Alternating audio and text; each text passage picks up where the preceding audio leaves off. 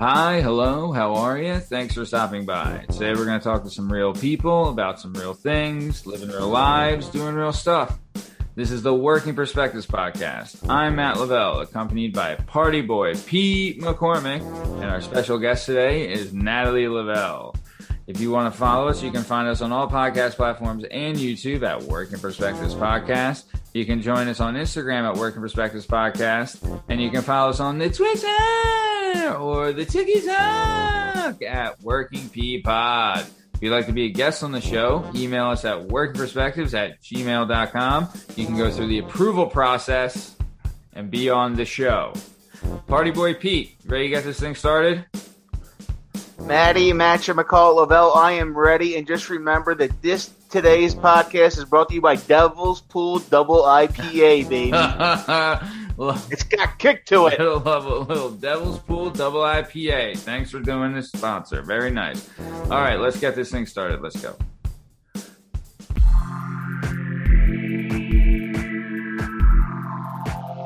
The number you have dialed has been changed. The new number is Working perspectives. Yeah, it's our objective to be effective.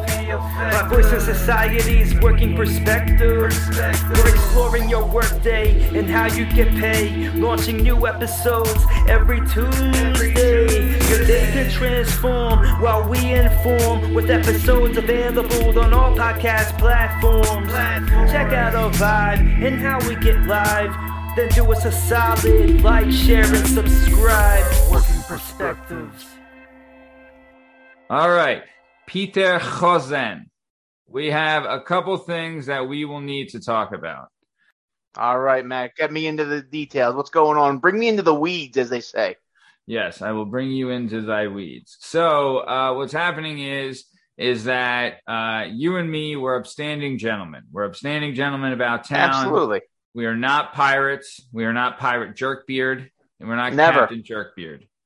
Captain Jerkbeard is a menace, and he's a scaredy cat, and he's a coward, and he doesn't want anything to do with me on the Mario Kart course. He's been running scared. He made his challenge, and he's been hiding like a little girl. That's right, man. I hear like Tweety Bird, he's yellow. Yeah, he's all yellow, pal. He's the most yellow there is. He's yellower than yellow. Mhm. All right. So yeah, he's the worst. The very much the worst. He's totally yellow. So either way, he made a stupid challenge. He bought the show out from underneath us, and now he doesn't even want to set a date. So whenever he wants to set a date, I'll beat his ass. I'll buy. I'll get the rights back to my show, and then we'll be all set. You're not the first person that complained about him not setting a date in time, Matt. I mean, in all fairness, who would want to marry that frickin' Strajul, that a jerk beard, you know? Yeah, Yeah. exactly. Who, you know? Some Stunad. He's Stunad, you know, Captain Stu. Yeah. I think it might be a nice young lady who just got tricked, perhaps, by some of Jerk Beard's annex. Didn't know Yeah. any better. Yeah. I think honestly, it's probably so he's a pirate, as we know. He's he's performed lots of piracy. So he probably kidnapped someone and then that person got Stockholm syndrome. Oh, So I- exactly. Yeah, that's I mean, that's really the only logical explanation why anyone want to marry him. I took a psychology class about 15 years ago, and that adds up to what I remember. Yeah, agree, agree. Yeah, he's running around like a scared little boy. Ha! That's right. Yeah. ha! Tell him. That's right. Him. So, uh, either way, so let me tell you, let me tell you, let me tell you about the guest we have on the show today, Pete. All right. All right, break it to me. Bring it to you. So, here's what's going down in Chinatown. I know you've seen me in person, and for those uh for all our listeners who have been watching the weekend pop in videos now available on our YouTube channel at Work Perspectives on YouTube, uh, they can see that my nose is very crooked. All right. And uh, it's been crooked ever since I was nine years old, and there's a reason for that, and it has a lot to do. Ah. Yeah, has a lot to do with our guest we have on the show today. Ah. Yep. Let me paint a picture. All right, Peter Hosen. So I'm the third of four children. Uh, my older siblings, The best looking. uh, by far, by far. So uh, I was the third of four children, and I have an older sister who is our guest today, Natalie. Then, Ah, yeah, how about it? Yeah, fooled you, didn't I? you so, fooled me. so uh, either way, uh, older sister is our guest today, Natalie, and then I also have an older brother, asshole, which everyone knows who's a pirating scumbag. Uh, then I have a little brother, former guest of the show, friend of the show, Alec. Neither of them are good looking at all. At all. What the fuck is that? Wait, what's going on here? What the fuck is that? Hold on a second. There's a name that's starting to pop up on my screen. Oh! Ah! Are you Good evening, Fucking gentlemen. kidding me! Jerkbeard himself? Are you Good fucking- evening, and uh, welcome to the Tom Lavelle Show. This is Tom Lavelle, as always, joined by Pete McCormick. Very excited about You today's show. I've got my older son of a sister bitch on, bastard. Natalie Lavelle. You fucking I do son not of a consent bitch. to this. I do not consent. Yeah, good. Thank you, Pete. Thank you. Thank you for taking my side, unlike some jabroni that's no longer the co-host. Some How do you snake. think I got the link? Yeah, you're not going to shake, rattle, and roll it to me. He What? gave me That's the not link. true, Matt. There- There's no way, Matt. There's no. I think I have a secure internet and everything. There's no way he got it. I'm on the show. I don't. I don't believe you. I don't believe a word Yeah, you're well. saying. Pete would never do that. He did it. He's Shawn Michaels, and you're Marty He. Jannetty. Yes. No way. way. That's not any- true. It is If- true. No, It No. is true. If anything, no. If anything, I'm the British Bulldog. and He's Bret Hart. You're a lying liar that Hey, lies a lot. Yeah, yeah. Why would we ever believe Hey, you, Pete. you liar? Who's the greatest quarterback of all time? That would be Mr. Drew Brees. you stupid idiot. That's a nice backwards head. Tom, what are you walking backwards all day? Good one, Petey. You got him. You really got him. Look, are they walking backwards? So, yeah, because your hat it's No, backwards. that was good. That was good. are your pants Where's Natalie? backwards? yeah. I left my pants at your mother's house, Pete. You son of a bitch. You, you Look, fucking bastard. Barbara How dare McCormick you. is a We goddamn were talking about when she's going to be on the show. She is going to be on this show. He's already. You don't know. You you didn't do anything to get her on the I show. did I got her on the get show. on this show. 'cause This is my show. This is my show. You piece of shit. Oh, yeah, you're man. a total asshole. By that point, it'll probably be my show. oh, I thought it was your show already, huh? I guess you're walking backwards out of that statement, aren't Yeah, you? Where is yeah, Natalie? you're running scared. She's muted. She said she hates you and you're Why is she muted? She's unmuted. Because now. if you're on the show, I'm fucking leaving. What? That's why, Tom. Yeah, yeah. Oh! Natalie, quick question. Can you Yeah. name, in order, your top three candy bars? Go ahead. For the show. Natalie, you don't. No, it- he's not. He has nothing to do with the show. There's nothing to do with the show. You don't have to name your favorite candy bars if you don't want to, Natalie. That fuck. you- Shut up. What are you doing here? I'm here right, to talk scumbag? about our What are you challenge that you've been backing out on. Oh, the challenge that you're too scared to I'm set not a scared date to on. set a date. That challenge. Well, why? That's haven't you not set the only date? thing he was scared to set a date on. Just saying. Oh. If I, if I could turn back time. If I could turn Yeah. back time. Yeah, if we could all turn back time, there's a lot of. Either way, we I've been looking at a lot of dates. And I'm thinking Yeah. that if we did it in the summertime, people go go away in the summertime. Summertime. My date of suggestion is easy. Saturday, October 2nd. Saturday, October 2nd. Yeah, why? Why Saturday, 'cause I October second? date. Summer's Is there over. anything special going on? College football. It'll be a good day. Well, if you don't want to do it and you just want to give me the show, go ahead. Why is that a significant date? Why? Why Don't October second? October 2nd. Why October second? Pete, what's going on? I'll on tell you what's going on 2nd on that I don't October 2nd. I'm gonna You know beat going your ass October in Mario 2nd is Kart. you kicking the crap out of. Yeah, No! that's right. No, I'm beating you. I'm beating you. I'm Tom Brady in Mario Kart, and you're Drew Brees. Loser. Oh, you're over. You're getting carried, but by all the by all the Yeah, you know right. advanced statistics Yeah, and other yeah, sort good of things point, of that Pete. nature. Stupid No idiot. skill. Yeah. You're a So, stupid Tom, idiot. are you No, uh, saying you- that you cheat? Yes. Yes, that's what he's saying. He's Natalie, a you want to be on the right side of history No, here I'm with me. No, he is on the right side of history. I, I have yet to take sides. I am like trying it. to understand your analogy as I don't often pay attention to football. But Who from what I wins the do most? understand, the people who cheat? A win's right, a win's a win. cheat. Who wins the most? Yeah.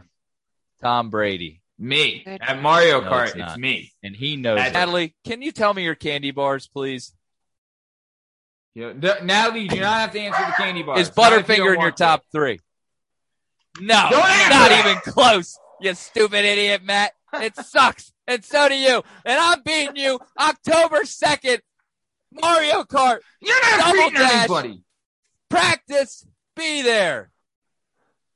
I don't know if we can do double dash because I don't own a game. You got it. You got some time there. Snuffle up, I guess. Yeah, yeah. You're I snuffing got a RetroPie. Oh, what? You're Pete, what are you drinking? It's dumb. You're gonna make fun of me for it. I'm I'm just none I'm drinking fucking myself a uh, Devil's Pool Yo, double Wissahickon IPA Brewing Company. by the great Wissahickon Brewing Company. No, no, no! Don't you? You, you guys Wissahickon aren't Brewing friends. Company. I got a little. Cara, Wait, cara. wait, wait. Is this Tom, episode you- brought to us by the Wissahickon Brewing Company or My by show the is Devil's actually Pool brought to us by Devil's Wissahickon Pool Devil's is- Pool is, Is it Matt? Is it ironic that Pete, who gave me the link for the show, also has a Wissahickon Brewing Company beer? It's not true. It's a It's very a popular very brewery. It's a brewery. very popular brewery. Many Yeah. people go there. All it's right, very Pete. popular. It's not true. You can't drive Don't a worry, wedge Pete. between us. Secret's safe with me. We're Pete. actual brothers. October 2nd. Mark your calendar, you stupid idiot. I'm out of here. Natalie, good luck with these two jabronis. Get out of here. You're off the show. I kicked them off. I just threw them off the show. That's how I do it. I throw them off. I'd the- rather be a jabroni than a jaloni. Uh, Yeah, yeah. We told him, huh? God damn. October 2nd. That's a lot of fucking publicity. we got a long time to go, man. It, you know what? of- It's montage time. Oh, we're gonna do a ton of. I want to do a whole twenty four seven. So let's get back to uh, what I was talking, and then we'll talk about fucking shithead. So October second is a Saturday, like he said. That's when we'll be announced. That's when the uh, live date will happen, where I'll take down shithead and win the rights back to my show. Don't know how I lost the rights to the show, but one day I'll get them back, and that'll be October second. All right. So I was nine years old, right? And at the time I was nine, my sister was 13. Okay. So I, I, you know, 13 is a lot of years o- older than nine as far as growing, maturing, all that stuff. Right. So we're in my basement. Right. And we're all like, my parents aren't home. So Natalie is like watching, uh, like she's like in charge at this point because she's the oldest. So we're How old is Natalie at this point?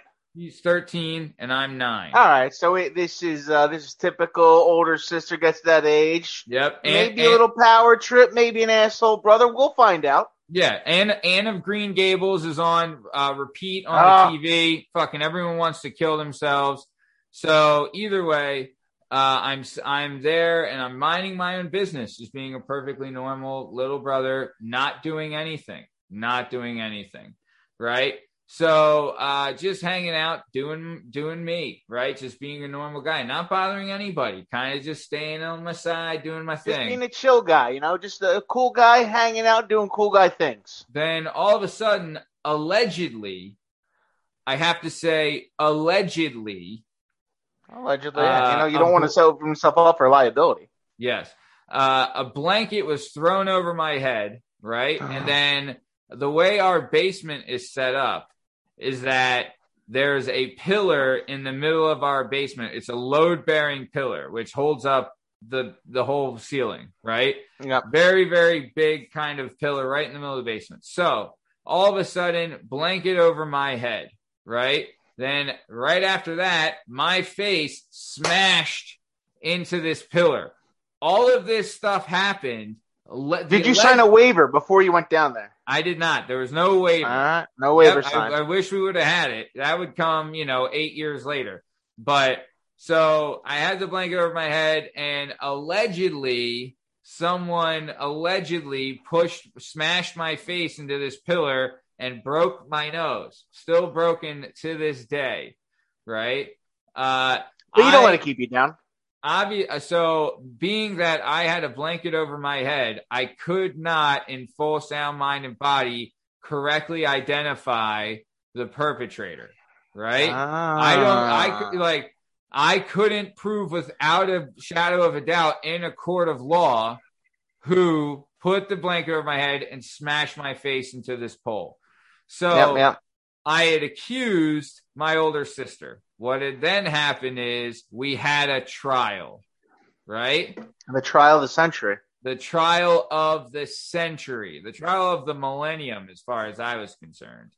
So Mm. uh, we had the defense, which was Natalie, and then we had the prosecutor, which was asshole. All right, yeah, asshole. Hmm. I was the judge. All right. Okay, you were the judge. Yep. Alex was the bailiff. So, Okay. Yeah. So, a lot of uh, one of the big things that happened a lot during this trial was the phrase "you can't handle the truth" was said a lot, a lot, a lot. A That makes lot, a lot, a lot, a lot. A Yes. lot of people can't handle the truth. Right. So uh, Natalie was acting in her own defense as her own defense attorney. The public prosecution, who I'd, I had no, I had no, like, I couldn't choose. Ha- could I have chosen? My No one chooses their prosecutors. No one chooses the prosecutor. Yeah, That's up to the state. That's up Yeah. to the voters, Matt. yeah, This is democracy itself. yeah. Unfortunately, I had no voice in who my prosecution would be. Right. So I was completely shit out of luck when I had asshole as the prosecution. Cause guess what? He sucks. He's a liar. He's a fraud. He's a scaredy cat. He he picked a date of October 2nd. Are you kidding me? That's the worst freaking date you could have ever picked ever. That's right. And Matt, honestly, not that good looking to tell you the truth. uh, really, really just a disappointment all around. Really got a feel for his wife. Really got a feel for her. I mean, that Stockholm syndrome, does it ever wear off? Uh, you know what? If it does, I don't know when it does. Yeah. All I know is what I know and what I don't know, and that's something I don't know, Matt. Yeah. No one knows. And I don't think we'll ever know. So either way, um, either way. So the trial goes off.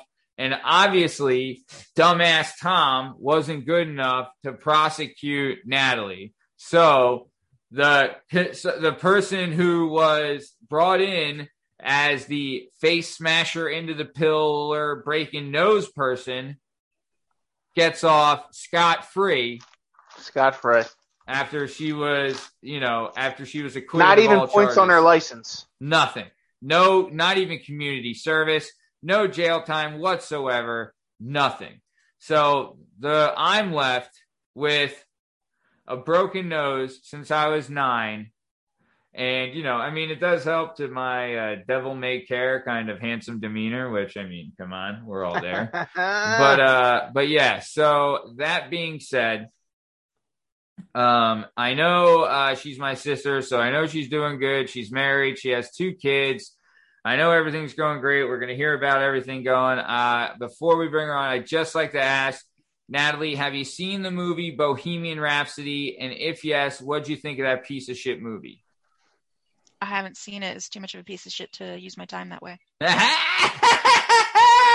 score one for the Natalie, good you are missing out on one of the greatest recreations of Live Aid that's ever been done. It, it is just masterpiece of cinematic and uh and, and audio quality. How how many Pete, can I just ask, is it really that important to accurately reproduce Live Aid? Uh, uh, the greatest live performance in the history of music. I believe it is. Couldn't you just watch the recording of the real thing? Oh, uh, not on a big screen Well, yeah, I well, well I'm, not the- HD, I'm not defending this movie. in yeah. HD, in 4K. Yeah. With surround sound and Dolby Digital and all that, I don't know. I'm not a scientist, Natalie. I'm just a podcaster. Yep. Okay. And he's the best damn one there is. Well, All I right. will look into it. I do love Queen music, so it wouldn't be a complete. I love time, Queen suppose. as well. I love Queen as well. I just don't want to insult them by listening to some second-rate jabroni, you know, try to recreate the possibly the greatest vocalist that's ever lived. Oh, actually, that's a really good England. question. Did the actor who was the actor? Remy Malek. Remy Malik. Rami Malek. He's a really good actor. Um, I've seen him in a Eh. couple things. Did he sing or did they use Freddie Mercury's original vocals? I, I don't think this was a uh, the Doors where he did like uh in the Doors Val Kilmer did all the singing. I don't think it was that. I think they did uh, reproduce it. It was more digitalized, but he had the mannerisms going. He had the teeth going, which is very important. Mm. Maybe that's a prosthetic you put in your mouth. I mean, Yeah, but for a lot of hours in many days. I mean, we we can all agree on one thing that he's no Val Kilmer. God, He's no. well, yeah, but that's yeah, but like the then again, Jim. Morrison was no Freddie Mercury.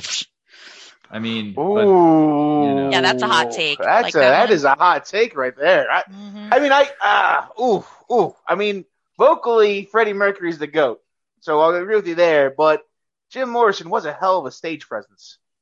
hell of a presence. Hell of a presence. However, which band's music do you enjoy listening to more? The Doors. Really? Well, that is where we differ, Pete. I could listen to Queen Yeah. all day, every day. The Queen gets me hyped, but if I'm chilling out like most of the time, I'd rather have the Doors going in the background. Hmm. See, I think that there are some Queen songs that are very chill. And yet, you still haven't seen this movie. I've on the gr- had. I've been with you such a long time. Just saying, man. and yet, you haven't seen the movie yet. No. He brings up a good point. So, okay.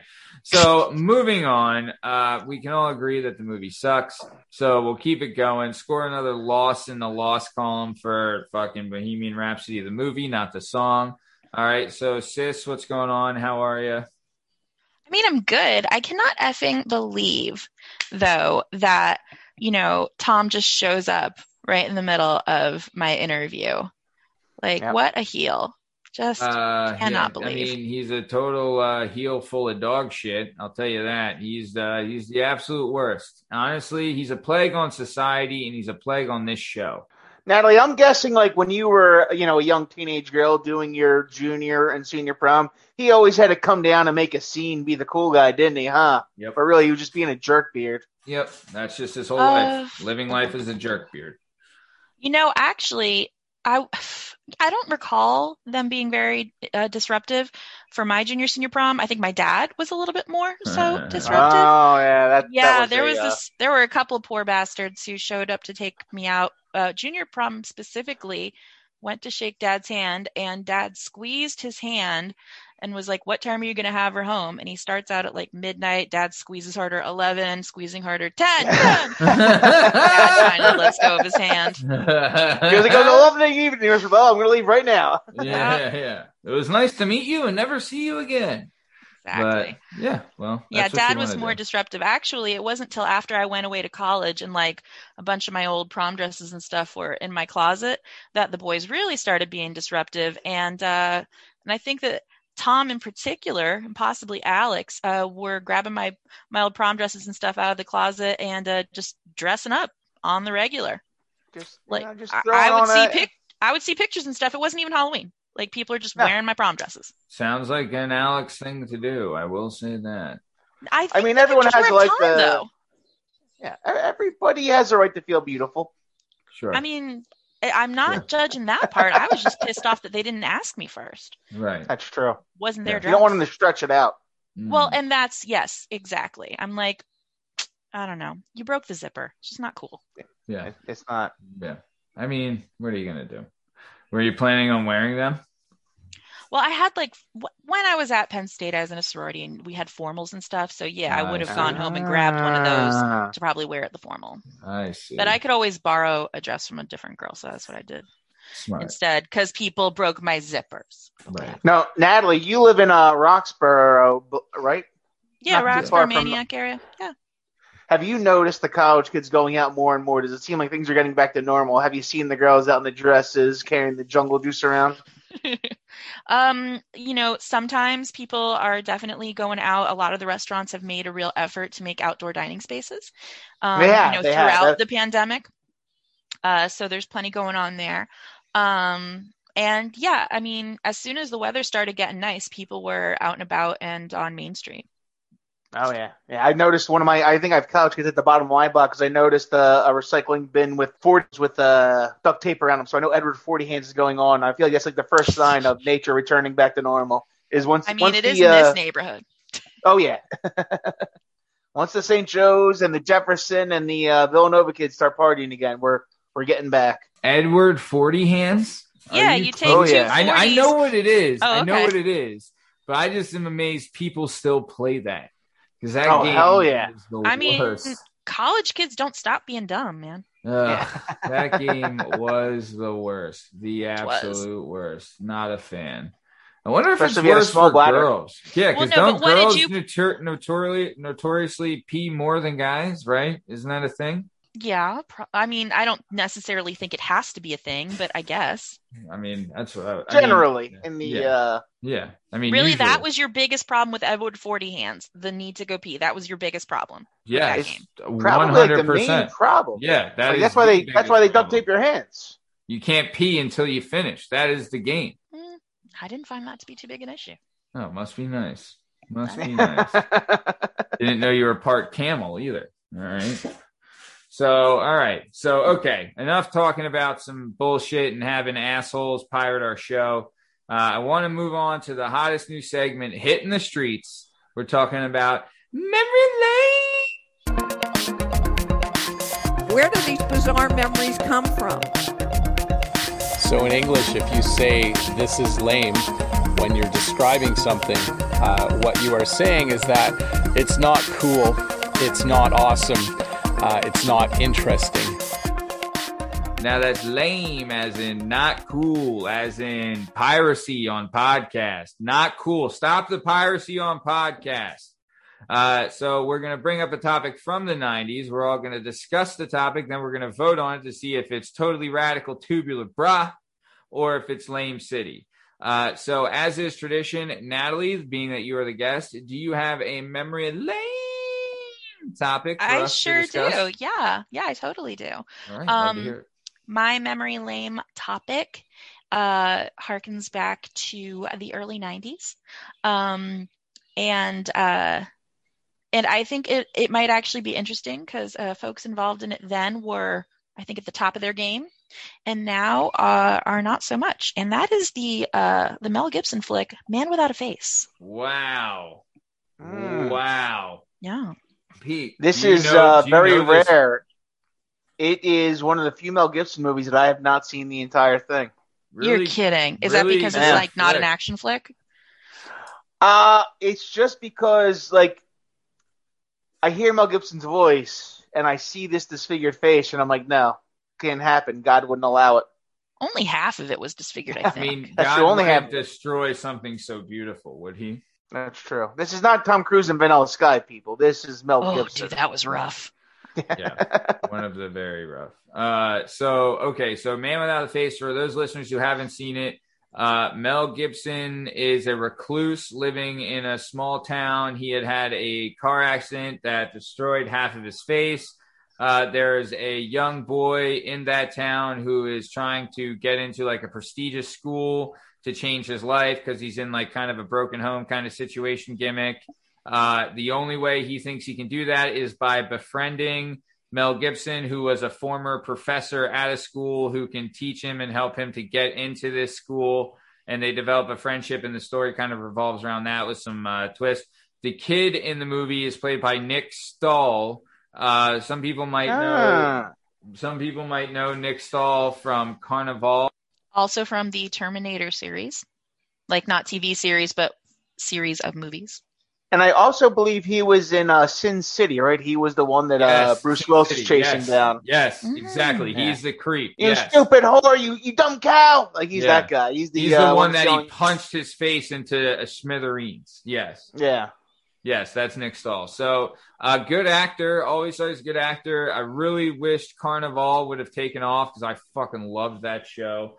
But it never took off, which is a shame. Um, but I think if way, it came back today, it would do well. I agree. I I completely agree. I think they should really try and give it another run and maybe maybe reboot it for a third season because it was really heading. And honestly, if you look at it now, it has all the intangibles of a big show for this day and age. It's like That's why I think it would prohibition well, era, yeah. depression era, Yep. right? And it's prohibition era, depression era America. You have like the villains that are in like the Ku Klux Klan and like all these different things. Then you have like the Sons of Italy or, or Knights of Columbus are involved. You have some magical priest and who is like brother and sister with these people and like tra- a traveling carnival from the you know from the depression in the Dust Bowl and like a lot of just like crazy stuff that surrounds it.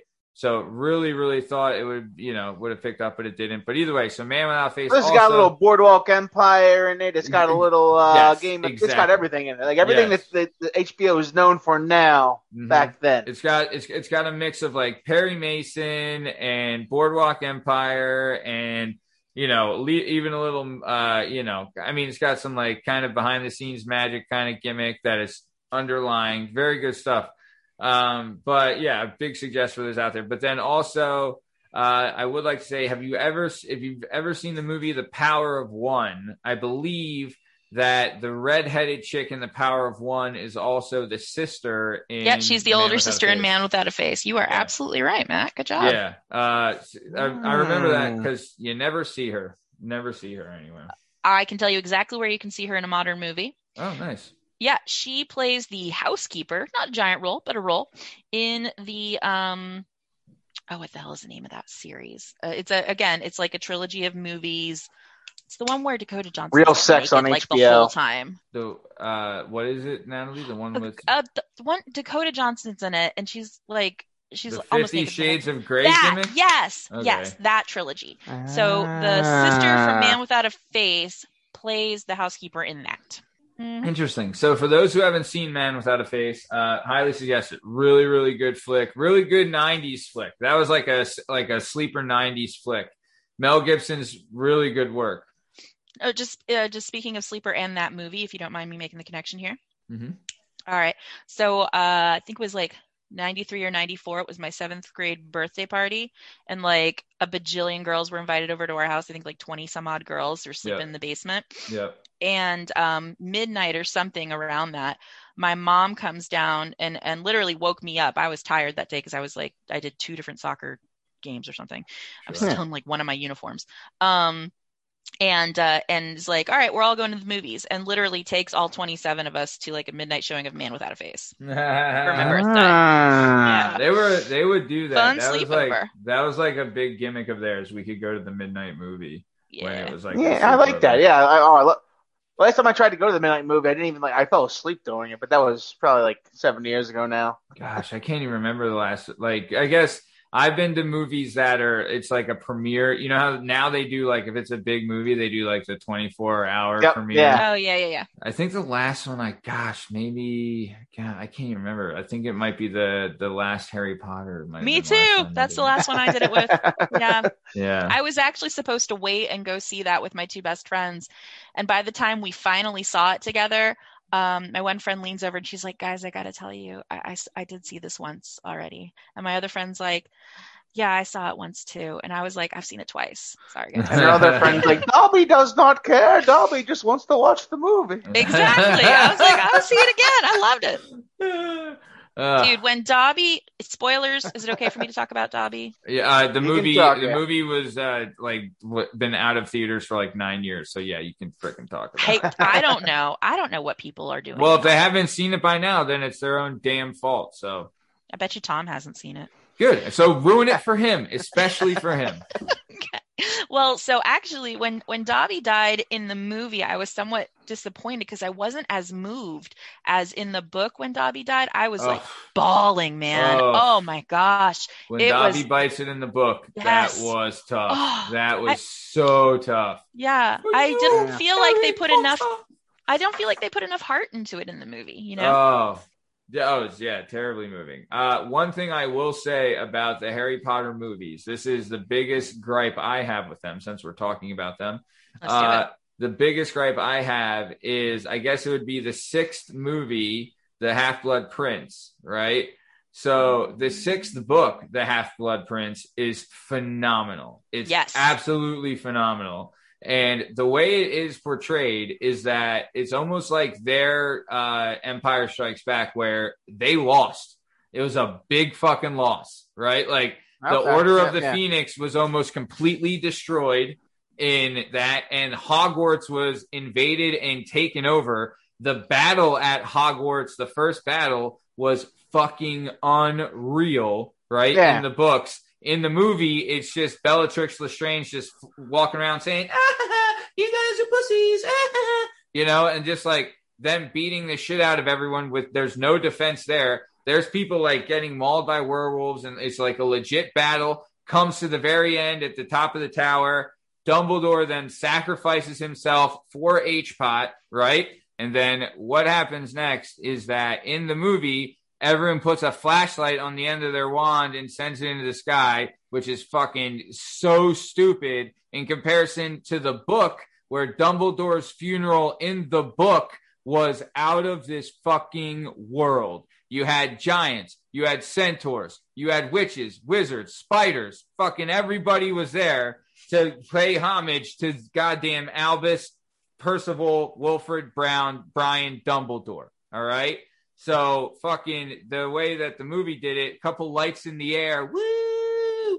Really, what happened was is Twilight was big at the same time as books or as mo- the sixth movie came out. So instead of concentrating on the actual story, they made it more of a tween bitch romance, which was awful, absolutely awful.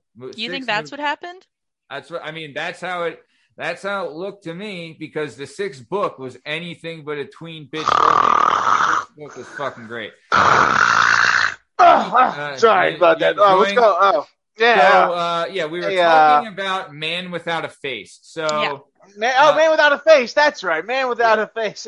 so let's Yeah. vote on. Let's That's vote the Mel on. Gibson movie, right? Yeah, the one you've never seen. Back to So- the Mel Gibson movie. Let's vote on it. So, sis, since you put it up for the topic, what are your thoughts on Man Without a Face?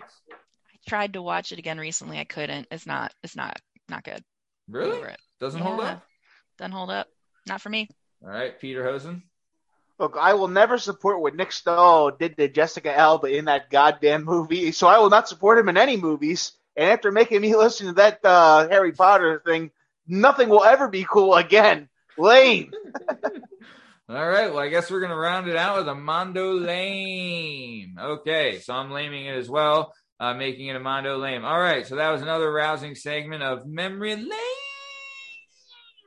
Uh, for all you guys listening, if you'd like to send some memory lame ideas or memory and lame topics to us, you can send them to us at Working Peapod on Twitter and on the TikTok. Uh, or you can send it to us at Work Perspectives Podcast on Instagram. All right. So let's move this show along. No more Harry Potter talk. Uh, let's get to the real nitty gritty why we're here. So, uh, our guest today, Natalie Lavelle, she was born in Tacoma, Washington, in Fort Lewis. She lived in California till age 11, then moved to Lansdale, Pennsylvania, land of the free, home of the brave, and has lived in the Philadelphia, on and off in the Philadelphia area from age 11 till the present day. Uh, she went to public school from kindergarten to third grade, then Catholic school from fourth grade till she graduated high school. She attended Penn State University, Wisconsin and Madison, Temple University, then went back to Penn State for her master's. And she's been all over the world, done a bunch of things, has a really, really cool story. Uh, as a kid, I uh, Pete, you probably don't know this, but soccer in uh, California, as you can imagine, is massive. It's a year-round thing. Everyone's playing travel. It's everyone's playing soccer all the time, right? So Always nice weather. Soccer Yeah. weather. always soccer weather. So Natalie played soccer from age four till she was a junior in high school. She played in high school. She played on the travel team and everything like that. Uh, apparently, and I didn't know this, Pete. You probably knew this because you're a scholarly man, but concussions in girls soccer is becoming quite an issue. Did you know? I believe it. I did not know that. I, I know uh, cheerleading, like just dominates like almost all sports and injuries, but it's not surprising that female soccer has a lot. You know, anytime you're running at high speed, collisions happen. Wait, wait, wait. Uh, Back it up. Uh, cheerleading dominating the concussion talk. Cheerleading dominates injuries for, on, in terms of all high school sports at that level. It, it's like crazy because you're throwing the girls up in the air, like Yeah. it just mistakes happen, serious Yeah. injuries all the time. When uh, we had an episode with uh, Jamie Yerk, she was on the show uh, a couple months ago, and she was a former. She did like school cheerleading, and she did what was called All Star Cheer. And she had said the same thing. She's like, imagine like I and we had brought it up. It's like ask any tough ass guy or woman you know, ask them to let two 14 year old girls throw them up in the air as far as high as they can and then catch them while standing on a track at a high school football game in the middle of the like the fall. So, and I was like, "Yep, I'm not doing that." So either way, uh, yeah. So I can totally see that. A lot of uh, a lot of You know what? Bruises, and everything. Yeah, and Natalie has sent me the Forbes article on the girls' soccer uh, concussions, and yeah, I, I, I mean, I believe it. Yeah, it makes Yeah. sense. So, Natalie, is there a logic behind this? Before I dig too deep, you can explain like what, why is girls' soccer worse than football or, or male soccer? What's causing the concussions? Is there something that they can point to, or that they don't even know? Well, so there's uh, biological uh, differences cited in the article. I really don't know very much about those, and I, I would not claim to be an expert on it.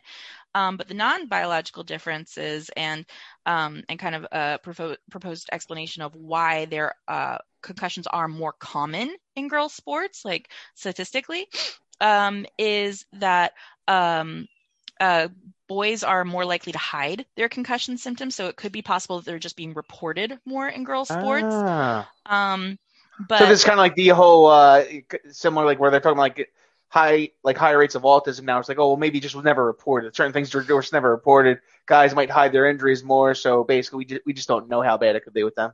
I don't know. I could see a girls. But- g- girls are. I, I would say this is as far as at least the like the athletic girls I know, like they're more competitive than most of the guys. I would say like the real athletic girls are the ultra competitive ones. Well, and that speaks to the next point, Matt, which is um, that a lot of times uh, other studies suggest that um, that in girls' sports, you know, they may be equally as unlikely to report, but also in girls' sports, they don't always put um, the the best uh, sideline care on the sidelines for girls' sport um, because Ah. male-dominated sports are generally have always Getting been traditionally better- considered higher risk. Mm, So, see. Yeah. so these girls, they're you thinking know, like, oh, it's just a girls' soccer game. Nothing's gonna Yeah. happen. I see. No. So the underreporting is more is even more structural. What you're saying, it's almost like an institutionalized. Oh, well, wow. guys Yeah, get hurt it's like more, so we have to put our top guys. Yeah. Mm. Yeah, so like without having like an athletic trainer, you know, there at the time of the injury, girls can take longer to realize that they sustained a concussion. Um, so like maybe they do report it when they start to get like severe symptoms, and maybe that is more reported. I- But yeah. it takes them longer to get there. I I will say this. So in fighting and uh, in like you know boxing, MMA, all that stuff, sometimes the girls' fights are the best fights of the night, and they are vicious. They are ruthlessly vicious every time you see them. They are really, really like going for the, going for the throat. And I do know this is that in dog fighting right? Uh, they'll never pit a female dog versus a male dog because the female dog, even though it might be smaller, would rip the male dog to shreds because they're that much more vicious. Well, I think also, Matt, it probably has to do with tolerance for pain. Oh, I could say that. Yeah, I would agree. yeah, with that. like I had two babies, uh, and I know if my husband were in charge of doing that, we would not have children. So, Yep. um, you know, the tolerance for pain, I think, uh, is is you know uh, is higher on the women's side. So maybe Yeah. we're more vicious because we know that our opponent can take more. Um, Yeah. Also, just or to you, you bring know, it back, can feel- take more. Yeah, Yeah, you're, you're saying not if I can take this yeah. hit, then the other person can take this hit. yeah. Yeah. Whereas, like, if you're like if you, if you've taken that jar and getting like, "Ah, I don't want to, I don't want to dish it out on other people. And I can see Right. like a natural hidden aggression too. You know what I mean? Like I I believe that's there. Plus, too, I think it's very situational with girls where it's like like like uh like your motherly instinct. I think if your motherly instinct, like the the switch was flipped with that, like someone's going after your babies, I, I think that. them. That I think you'd be a lot more vicious than your husband. I think it would be the same for me. I would be vicious if someone went after my kid, but I think my wife would be would be worse. I think that your instinct um, in that situation would be to like take your kid to safety, whereas your wife's instinct would probably be to kill the motherfucker. I agree. What were you saying, I, Pete? I, I can see that. I, I because I think sometimes with a guy, you're kind of like, well, let me just even this up so my kid's like not, you know, uh, you know, underhanded. Whereas like the mom comes in and she's like, this motherfucker. It's like, what my are you kid. doing to my baby? Yeah, yeah, exactly. Yeah, it's a whole other thought process. Mhm. My two year old comes home and I ask her how things were at school. Now, granted, she's just becoming more verbal, but she tell she told me that someone pushed her, and I was like, Oh. "Who pushed you?"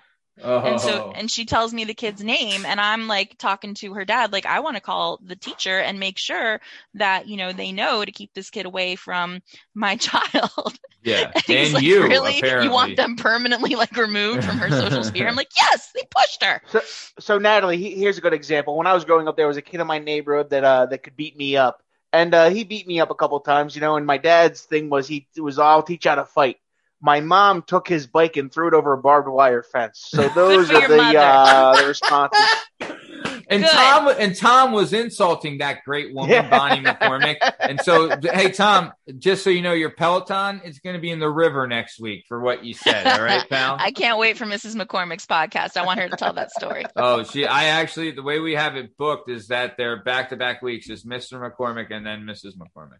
Oh, that's fun. I'm wondering Yeah. if you can get like their interpretations of the same events and see how they differ. Oh, that's yeah. Uh, I mean, my yeah. my interpretations will be the correct ones. I- I'm excited to get. I mean, I'm. It's really like their. It's where I'm going to try and showcase their work history. Obviously, their children is going to be a big part of it.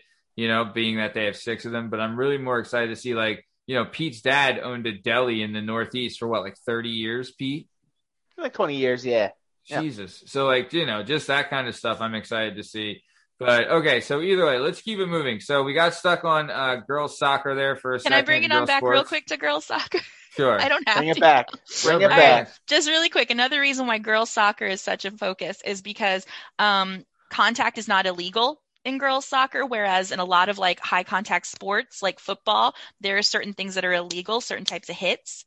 Um, and then also uh, in high contact sports like again football, hockey, you know, other things like that requires a helmet. Girls soccer, no helmet. So that's why you're you it's kind of like the Like- perfect storm of concussions can happen. They don't have the sideline support that they might need sometimes, Yeah. and also the rules of the game don't necessarily lead to you know head or concussion safety. I guess. Do you do does is the rules still apply though? They're uh, like are like as far as you're saying like contact like uh, in girls soccer they're not allowed to go out there and be throwing fucking elbows right or or can they?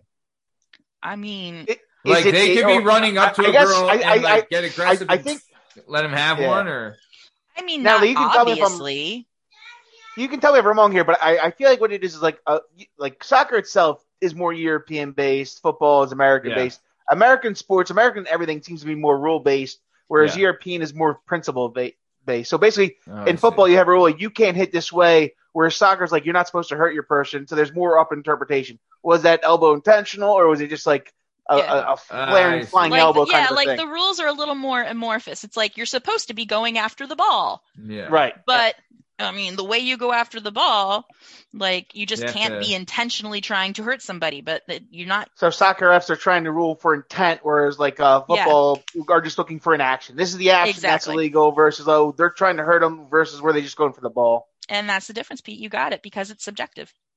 All right, we can move on, Matt. Sorry about that. I just, I So- love me some research. Yep. So uh, we'll keep it going. So, like we said, you did soccer from age four till you were a junior in high school, and then you did some spring and indoor track at St. Stan's. And then at one of the sports you really succeeded at or really excelled at was field hockey, and you didn't start that until ninth grade, right? Yeah, ninth And then grade. and then by the time you were a senior, you were all state in field hockey, right? Uh, yeah, I was. All state 13 All-State. goalie. Yep. And I remember you were getting like uh, offers to go to college and things like that. Uh, like not D one or anything. Don't. but still, you're getting college. Don't offers. sell yourself. Yeah, don't Yeah. don't sell it short. You know. Pete Pete got offers to go to college. I remember me and Hey, Pete Pete, were I didn't know that. Yeah. we, me and Pete were had a wrestling tournament uh, called the Beast of the East. We've talked about it on the show before. It was a major, major wrestling tournament, and we were there. Pete ended up placing fifth, and it was considered the toughest tournament in the history of high school wrestling at the time when we were there. Pete ended up placing fifth. Uh, I did not place. And me and Pete were sitting next to each other in the stands, like, you know, just like hanging out. And like recruiters were coming up to Pete and like a bunch and i'm sitting there and it and eventually like after like the fifth recruiter that came up i think it was from like brown university or something like that came up and said like hey great job we got our eye on you buddy just keep doing great work you're going to be hearing from us and i was like hey do you want my contact info as well and he was like no thank you and he just left I like, Matt, if it makes you feel any better, I did not get into Brown either. yeah well no Wait, kidding. Pete, did you have good grades in school? yeah pete went To Uh, to good enough. was originally going to be uh, he went to drexel for engineering originally right pete Oh, okay. Yeah, well, no, I'm just in- wondering yeah. if those scouts, like, um, because with All State or whatever, they also take into account like your grades and your like They- SAT scores. So, so that tournament was a tournament where they knew, like, basically, like, uh, Shet's, like, oh, your coach would come up and put in if you had your SAT score, they'd put it in. If you, they had your GPA, they wouldn't, like, let everyone know, but they like, basically, it was kind of like the college coaches would come to your coaches and they would let everybody know, like, what the deal was, whether or not you got into their school. Yeah yeah Sheds, Well, you yeah. must have been pretty good if the guy from Brown was like, Pete "Hey, was ranked 15th in the I nation. when we was were seniors. amazing, honestly. Not to toot my own horn, but, uh, Pete would have actually placed a lot higher at that tournament had he not Yeah. listened to me. So it's my fault that he didn't place in the top three because I told did him you I like was- tell him the wrong move, or I did, you did. get him drunk I- the night before or something?" Nope, I told him that I was like, "Look, dude, your barrel roll is fucking money. It's fucking money, right?" Because he hits it on me with, you know, I was like, "You're, you're fucking, you've been nailing it on me lately, right?" I'm also, I was five ten and I was wrestling the two fifteen. Pete then went against a guy who was like six five, six six, wrestling at heavyweight. Tried the same move, didn't work quite as well. Got it. Yeah. Yeah. You know, I was the though? one telling him, like, fuck, dude, you got to fucking barrel roll this guy. Come on. Fucking barrel and every, you barrel roll Pete. That's what they call you. Didn't work out. Well, Matt, also though, I think maybe you did help Pete in some ways because I imagine he was quite amped up from your very positive outlook on his wrestling. Yeah, I mean, I'm sure. Don't let Matt talk himself down. Not, not nothing he did reflected on uh, my my uh, failure to perform that day. Oh, please.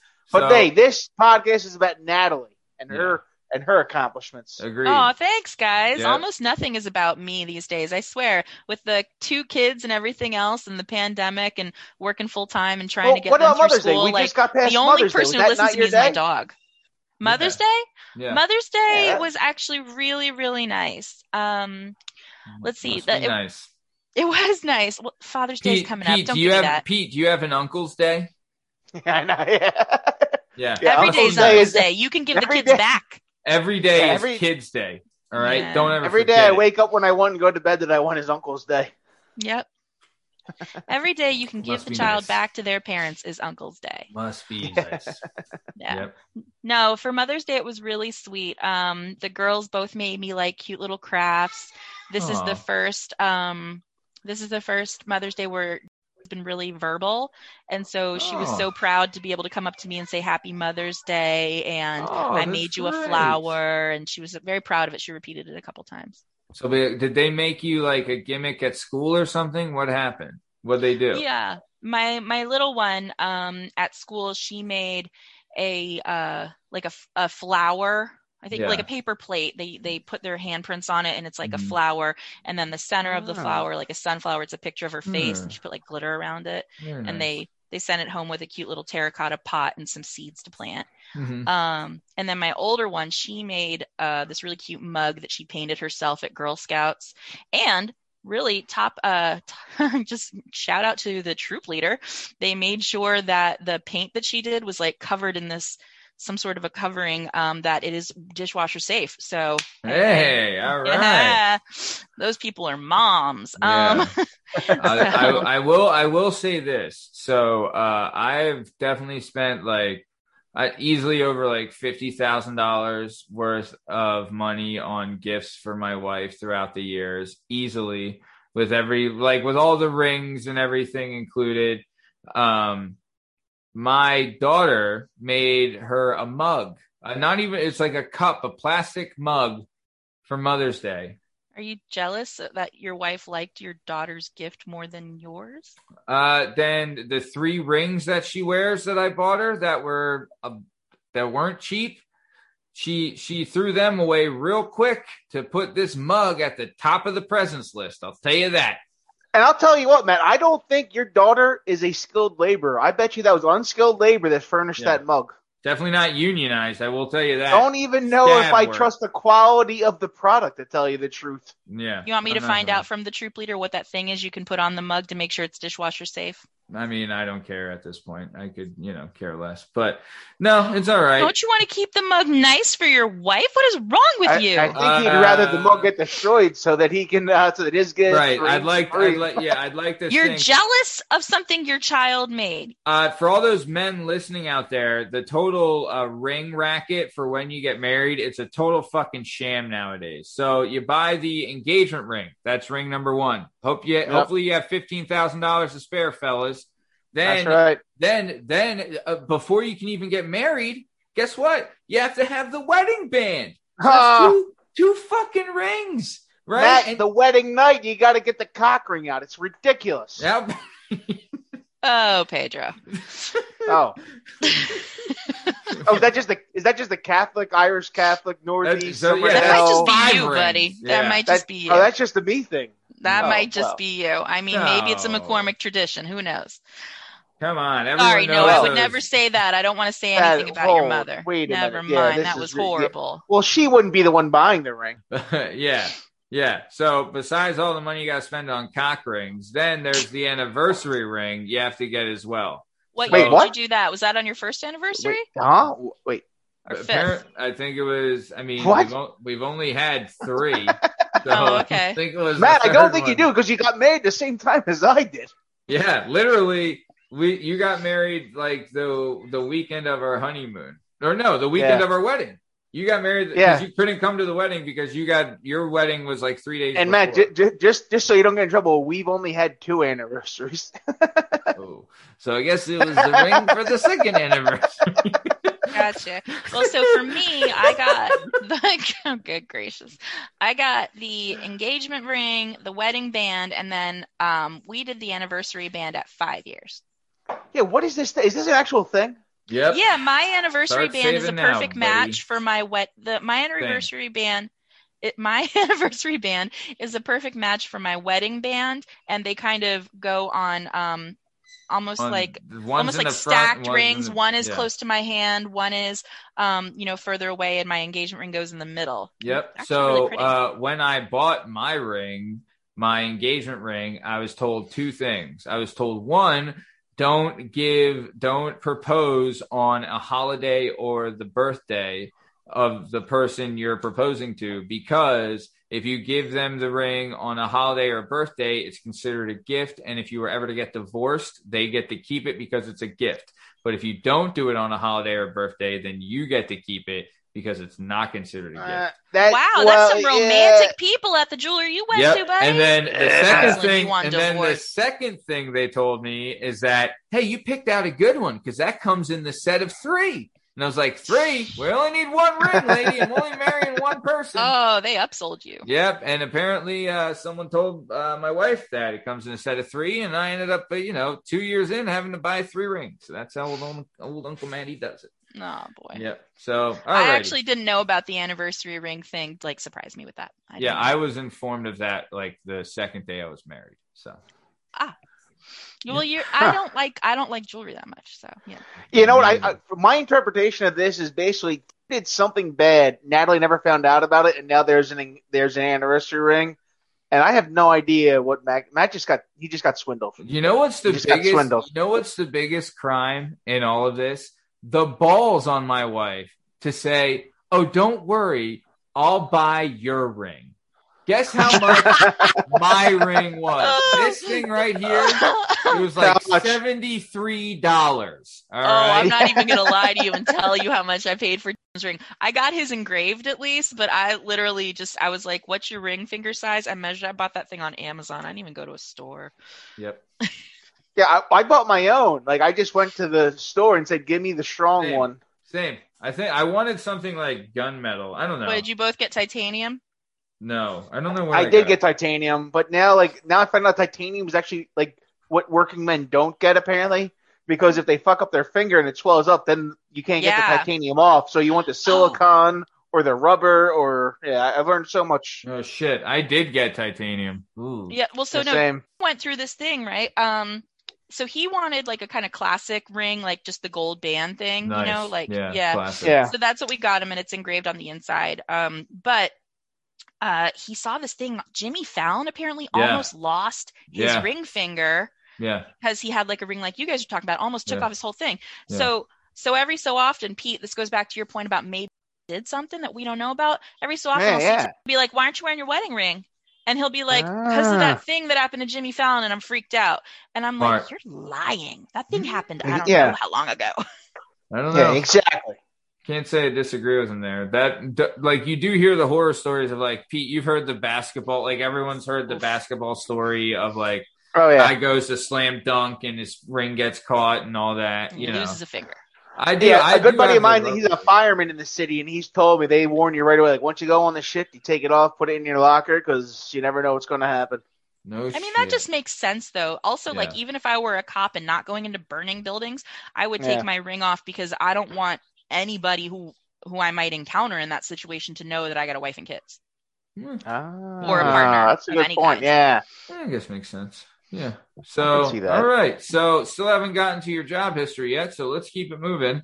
Because I'm so Um, interesting. Yep. So, uh, like we said, uh, all state and field hockey. Then you played softball at St. Stan's and for the North Penn League for a little bit. Then also you're big time involved in like the school musicals and like the drama department at St. Rose, St. Stan's LC and for your sorority at Penn State. Uh, you did Girl Scouts, Brownies, Juniors, the whole gimmick, all that stuff. I believe. your Mom was my troop leader Yep. when I was in juniors. I was basically living Troop Beverly Hills at that point in my life. Yep. And, uh, I and can then- only imagine the mill as a troop leader. Oh my lord. Dude, that woman was fierce. uh, Um, troop, troop leader, soccer coach. I Yeah, mean, soccer coach. back stand attendant. She did it all. She, Yep. God Oh, bless her. She did it all. All the only thing she didn't do was wrestling because that was Dad's territory. For no one else. and you know what? That goes back to my theory about Disney movies where they ask like, why does mom always get killed off in the Disney movies? Because I'm like, if those if those heroines or heroes had a mother there with them, none of that crap would have happened to them. Their Um, mother would not okay, have allowed so, it. so we're all gonna pretend like we've never seen the movie The Lion King. R.I.P. Oh. fucking Mufasa. Real quick, you're gonna just you're gonna throw Mufasa down like that? Mufasa. Really, you found the one movie Mu- where the dad gets Mufasa. killed, and you're like, ooh, Cinderella, oh Snow man, White, now Beauty Mufasa. and the Beast, uh, But Little Snow Mermaid. White didn't have a mom or a dad. Uh, in fact, what? Did you miss the whole like premise of the movie? Snow White was born, her mom dies, dad remarries the evil like queen, and she's the one who's trying and then I think the evil queen like offs the dad, she and then she makes stepmom. Snow White's life a living hell. I read a pretty good critique recently about uh, Beauty and the Beast, where uh, what's it? Uh, Gaston really represents the proletariat, and uh, the Beast represents the bourgeoisie. Wow, And I'm like, that's holy really shit. funny. it makes a lot of sense. It's like when you do the uh, go back and watch the Karate Kid, and you find out that Daniel's the bad guy. I was like, oh man, I uh, this is Yeah. a line. Oh Mind wait, have you been watching Cobra Kai? We Is all that why? have. We Well, all of have. course. Yeah. No, all right. So just so just because um, I, Stockholm syndrome has come up a couple of times in this podcast already, you guys specifically mentioned it, and we were Oh, just yeah. talking about Disney movies, um, and specifically Beauty and the Beast. I just want to bring this up to both of you. Mhm. Belle, Victim right? of Stockholm syndrome. yes. Oh, Hello. also, uh, just to just to clarify, uh, Belle. yeah, Belle, Belle. Belle from Beauty and the Beast, Belle, Okay. Yeah. Ah. Belle, Belle. Stockholm syndrome. I believe it. There was It makes mother sense. there to guide her. Where was That's the Beast why parents? No one cares. Nowhere where the Beast? No, I don't. I don't. No one You know cares He where the such- Beast parents. Because if he he, had was a such dad, a mean and horrible little person that hit the Oh, that the fairy he- like turned him into a beast. was Maybe if his mean- mom was around, well, he maybe if his better. dad was there to whoop his ass, he wouldn't have been such a little shit. You ever think of that? Maybe his dad wasn't around because he called the cops and said that his dad was touching him inappropriately. You know what? Maybe his dad was Ooh, the one who French. made him into such a little shit. Oh, oh, Oh. we'll never know because his parents aren't there. Look, all we know is that his dad was sleeping with that sweet ass Mrs. Potts. And, uh, Mrs. Potts was getting with the whole cancel. Did you ever see that SNL skit? It's with Gerard Butler. It's actually hilarious. no. Where it's Gerard Butler and I think Kristen Wiig might have been the girl, but Gerard Butler is the beast and she and Kristen Wiig plays Belle and they're singing like Beauty and the Beast. I think And Gerard that- Butler can actually sing too. He was in He- Phantom of the They Opera. can. Yep. He did, yeah, Yeah. he did all right. And then, but then it's like, then he's like, you know, eventually he's like, I mean, I don't know why you call yourself the beast. I don't think you're a beast. And she's like, You think I'm talking about me? And he's like, Yeah. He's like, You're a beast. And he's like, What? Why? What are you talking about? He's like, Well, I just like a girl with a big ass, like Mrs. Potts, you know. I am, I'm not doing it justice. But for everyone out there, I'm gonna look it up now. I will watch Yeah. it later. face. They say true love can break the curse, and I can't imagine a love more true than this. Oh, my darling. I can hardly wait until your transformation.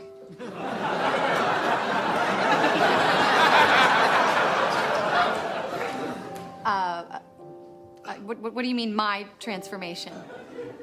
Well, you know, the curse will be broken, and you can stop being a beast. You, you think I'm the beast? Uh, yeah, we were just uh, singing about it. Beauty and the Beast.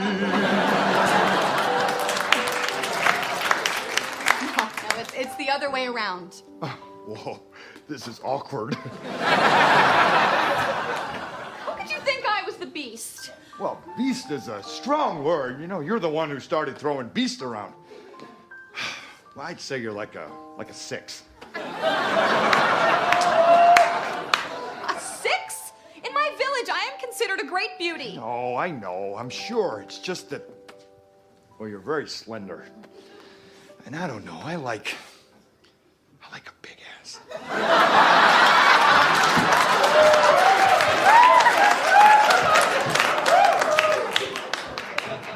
What? I like a. a big ass. Tale as old as time. No, no, no, no, no. Wait, wait, wait, wait, wait, wait a minute, wait a minute, wait a minute. So, what were you hoping was gonna happen? That we'd share true love's kiss and then you'd transform, you know, so you'd have a big old ass. Is sick. I believe you thought you were the beauty. Oh, what's so crazy about that? Lumiere, get in here. Bonsoir. Who is the beauty and who is the beast? You both look like beasts to me. What? Well, I'm a candelabra. I'm only attracted to other candelabras. Although once in college, I dated a menorah.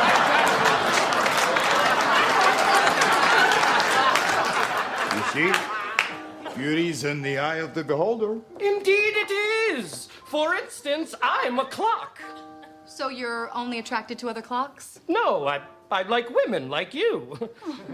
Thank you. Yeah, but, but with like a big ass.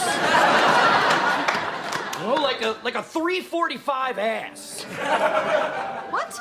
Oh, I'm sorry, that's clock slang. Like a 345 ass. you know, like teapot over there. Okay, well, then why don't you all just go hook up with her? Well, we do, all the time. Why do you think she lives here with us? Have you ever seen any of us drink tea? Okay. Okay, freaks, I'm leaving. You know what? Have fun in your ass castle. How does she know we call it an ass castle? So okay, so let's get on to some work stuff. So uh, you you entered into the workforce at the legit workforce. We'll say at age fourteen. Uh, yes, when you before were- then, my parents were forcing me to be your babysitter, which sucked. Right. Uh, did you Like get paid had- for that, Natalie? or No, no, No payment. I didn't get paid for it. In fact, I got in trouble when their dumbasses didn't do their chores while I was supposed to be watching them. Yeah. Ah, Yeah. All right. It Shit rolls sucked uphill. all around. Yeah, I'm sure. Yeah, it was just such torture, such torture. Poor Natalie, because we really needed a lot of looking after. So, like, you were changing diapers or making dinner. You were just there.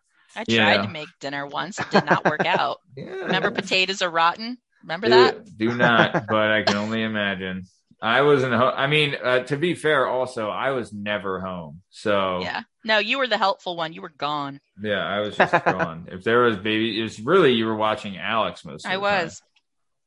Yeah, so that's your blame him. He's a little shithead. Hey, I Mr. will- Powers, can you show me what to do? I don't want to hang out with my sister. That's fa- I mean, I was actually I was just gone. I would I mean, you know, I would be over everyone's house, really. Mhm. Whoever, just as long as I wasn't home. Didn't want to be in that shithole. so I didn't uh, want to either, but I had to stay there because I was supposed to watch people. Like, so I couldn't run away like you did. So okay. So you started working at we'll just say a fast food restaurant that serves ice cream. So they're royalty at serving ice cream.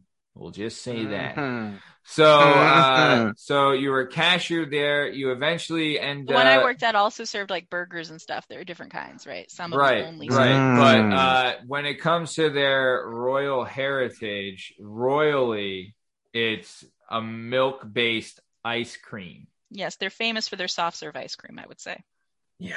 So either way, uh, you were a cashier there. Eventually, would end up being a shift manager in high school for shorts, and then you were also working at another place, uh, like off and on for uh, called uh, it was a it was a hoagie shop, and then you Yeah. also worked at like a small Italian place, and these were kind of all like your starter jobs. You were at you were at the fast food place for quite a bit. I remember you were there for like a couple of years. I would say. Yeah, the fast food place I did the longest. Um, I tried like the hoagie shop. I left after being there for only a little bit because the guys I had to work with were creepy. yeah. Um, and then Really? Mm. yeah, and then the um What are you gonna do?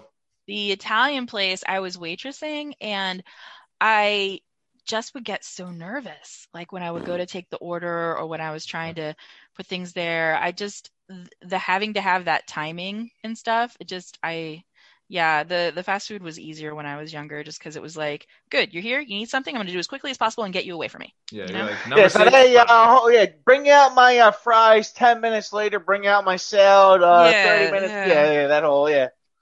Yeah. Bring out my Diet Coke with lemon.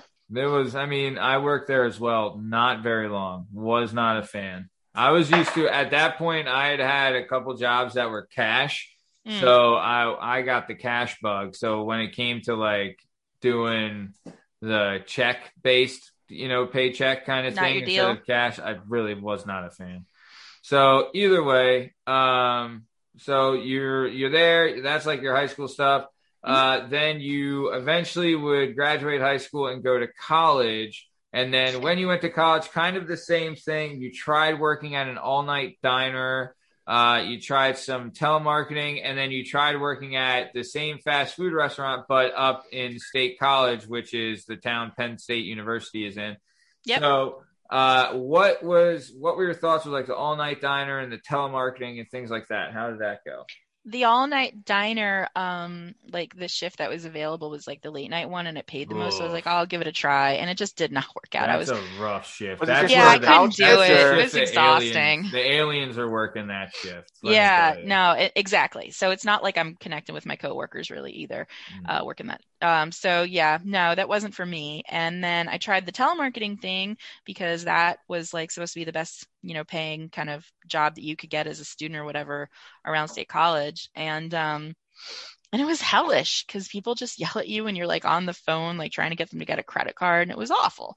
Um, I could know. never imagine cold calling anyone. Like I remember, like when I graduated college, like I was an accountant and I knew a bunch of finance majors, and they all got into selling. Like uh, this was actually on a Mm. prior podcast, like talking about like Matt. Uh, I think it was Dion or Di, like uh, like uh, talking about like selling like insurance or or any kind of like securities, and it's just like kind of crazy, like calling someone up out of the blue, like, hey, let me sell you insurance. It seems so crazy to me. Yeah. Yeah, no, it just it yeah, it was it was weird to me too, Pete. And I so it wasn't for me. Um and so yeah, I just ended up decorating cakes and stuff and working uh, at the at the ice cream place instead because Yeah. I was like, telemarketing, people are mean to you. I couldn't handle Yeah, it. yeah. yeah. I, I was. I mean, also that's a shit job. That's a shit job. is. Telemarketing. We had a guy on the show that he's uh like a stockbroker, investment banker, and he said it, when he first started his like run in, he wasn't doing telemarketing. But when you're doing like the investment banking, it's almost the same thing. Where he was It making is. That's what it 300 Phone yep. calls a day. Yeah, call, And- like cold calling people to invest and stuff, or Yeah. like And- yeah. yeah, exactly. And he's making 300 calls a day. And if he had one person that he could get in that day, he was like, it was the, it was a win. It was a huge, huge victory. So he, and it was like, he was even like, and that was years ago, probably like 10, 15 years ago that he was doing that, if not more. And he was still able to recite the whole thing, like the whole, the whole. Well, I mean, if you're doing it 300 times a day every day, I bet he, I bet he can say it in his sleep. Yeah, he was all about it. So, okay, so then let's keep it moving. So you're doing the. I, I will say this: as far as the all night diner waitress goes, like in the movies, they do show a lot of like, oh, the pretty chick working the the all night shift at the diner. Yeah, I mean, you try shift. and do that, but uh, I mean, well, I'm not even I got a good you. classes the next Well, day. well, It's let's hard. finish this. I'm not even. Natalie saying watched you. Untamed Heart with uh, Christian uh, yeah, Slater exactly. and- I was like, "Where's my like, oh, yeah. Christian Slater cook in Yeah. the kitchen?" And Yeah. it's just like some old dudes who are like smoking cigarettes and stuff Yeah, in the it's French really. It oh, never it's works out, really- yeah. Yeah, Nah. that's really not how it works. Not Nope. at all. Where's my Christian Slater? I need my pills. Yeah. God. Yeah, it's really. that should have been your uh, your memory lame. That movie, Untamed Heart. I mean, if I've ever seen it, I, I would have. But okay, so keep go. So we'll keep going. Uh, you sold plasma, and Yeah. you were a camp counselor in a camp in Connecticut the summer of your freshman year of college, and the summer. Uh, so.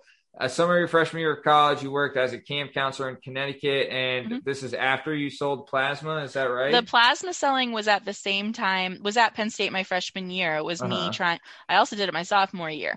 It Uh-huh. was basically like something you could do. Like you go in like once or twice a week, and they would give you money to basically take your blood, take the plasma out of the blood, put it back into you, put the blood back into you. Um, or at least I think that's how it went. You should Yeah. really, really the check yeah with they like, they a medical the professional. plasma, but they they put the white cells and all that stuff Yeah. back into you. Yeah, I yeah, yeah. Thank you, Pete. So yeah, you'd go and you sell your plasma, and like you know, the first what I think it was uh the first time you go, it's like twenty five dollars, and if you go back the second time that week, it's like forty dollars or Okay, something. So I think we talked about this when we did the pre-show. When you're saying selling your plasma, so it's almost like, uh, and I'm not trying to be crass. It's like if me and Pete went to a sperm bank and we yes, were it like, would be, but I don't have that, right, right. That's right. So, so okay, and so, it's far more invasive to sell you eggs. do- uh, uh, but Yeah, this but it isn't, is- but this it's isn't more- considered you can make more job. money from it though. It's Is not this a considered a job? job. It's not considered a job, but it was something that I would do twice a week just so I'd have some money Yeah, look, she needed because some I money. was so effing poor. You were selling your plasma that much? Yeah, twice a week because they paid more the second time a week. in case there are some young college kids listening and are getting a little desperate, I want to tell you, yes, it's true. After you give blood, you get drunk quicker. So not only do you get the money, it becomes cheaper You're a to get cheap drunk date. that night. It's a double dip. We call it burning the candle from both ends. That's right. Wow, good for you Yeah. guys. All right, I didn't know Drexel. Well, I guess I mean I, you guys. I mean, yeah. also Matt, like you know, working at the ice cream place didn't pay that well. Right. Like obviously, I was trying to find a job where I could get like some money. Remember, I didn't. I I had to support myself like completely. yeah. Like yeah, Yeah, I'm with you. Okay. So then you were a summer camp counselor in Connecticut. Mhm. Uh, I was an arts and crafts counselor. Oh, that sounds fun. And then, uh, so then your summer of your sophomore year, you went to the University of Wisconsin in Madison. Uh, you tried the telemarketing again. That didn't work. You Mhm. couldn't sell the plasma because you broke your collarbone. Yeah, then- my second day there, I broke my collarbone. Must have That, been there's a blast. prerequisite for donating your blood. They're like, oh, that's the bone's not healed yet. You cannot. no, it was like literally I. so I all right. Do you want to hear the story about me breaking my collarbone? Sure. Let's go Um, for it. Yeah. Sure. All right. So um so I get to Madison uh with my little nest egg of money that I saved from working at the ice cream place. And wasn't a lot. um no, it wasn't. uh, but I had enough that I was able to rent an apartment for the summer and uh, and like buy um, like a little uh, like a, a bicycle, and Okay. right.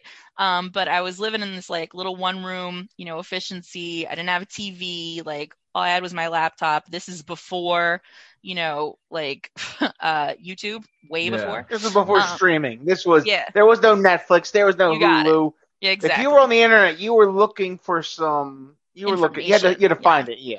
Yeah. So, or, or like looking for music. I mean, Napster was around, right? Mm. So, um, And it took So- ten minutes to download a song. Right. So like for fun, you know, I could listen to music or I went and got a library card. I would read books or I was riding my bike around because it was summer in Wisconsin, which by the way, summers there are beautiful.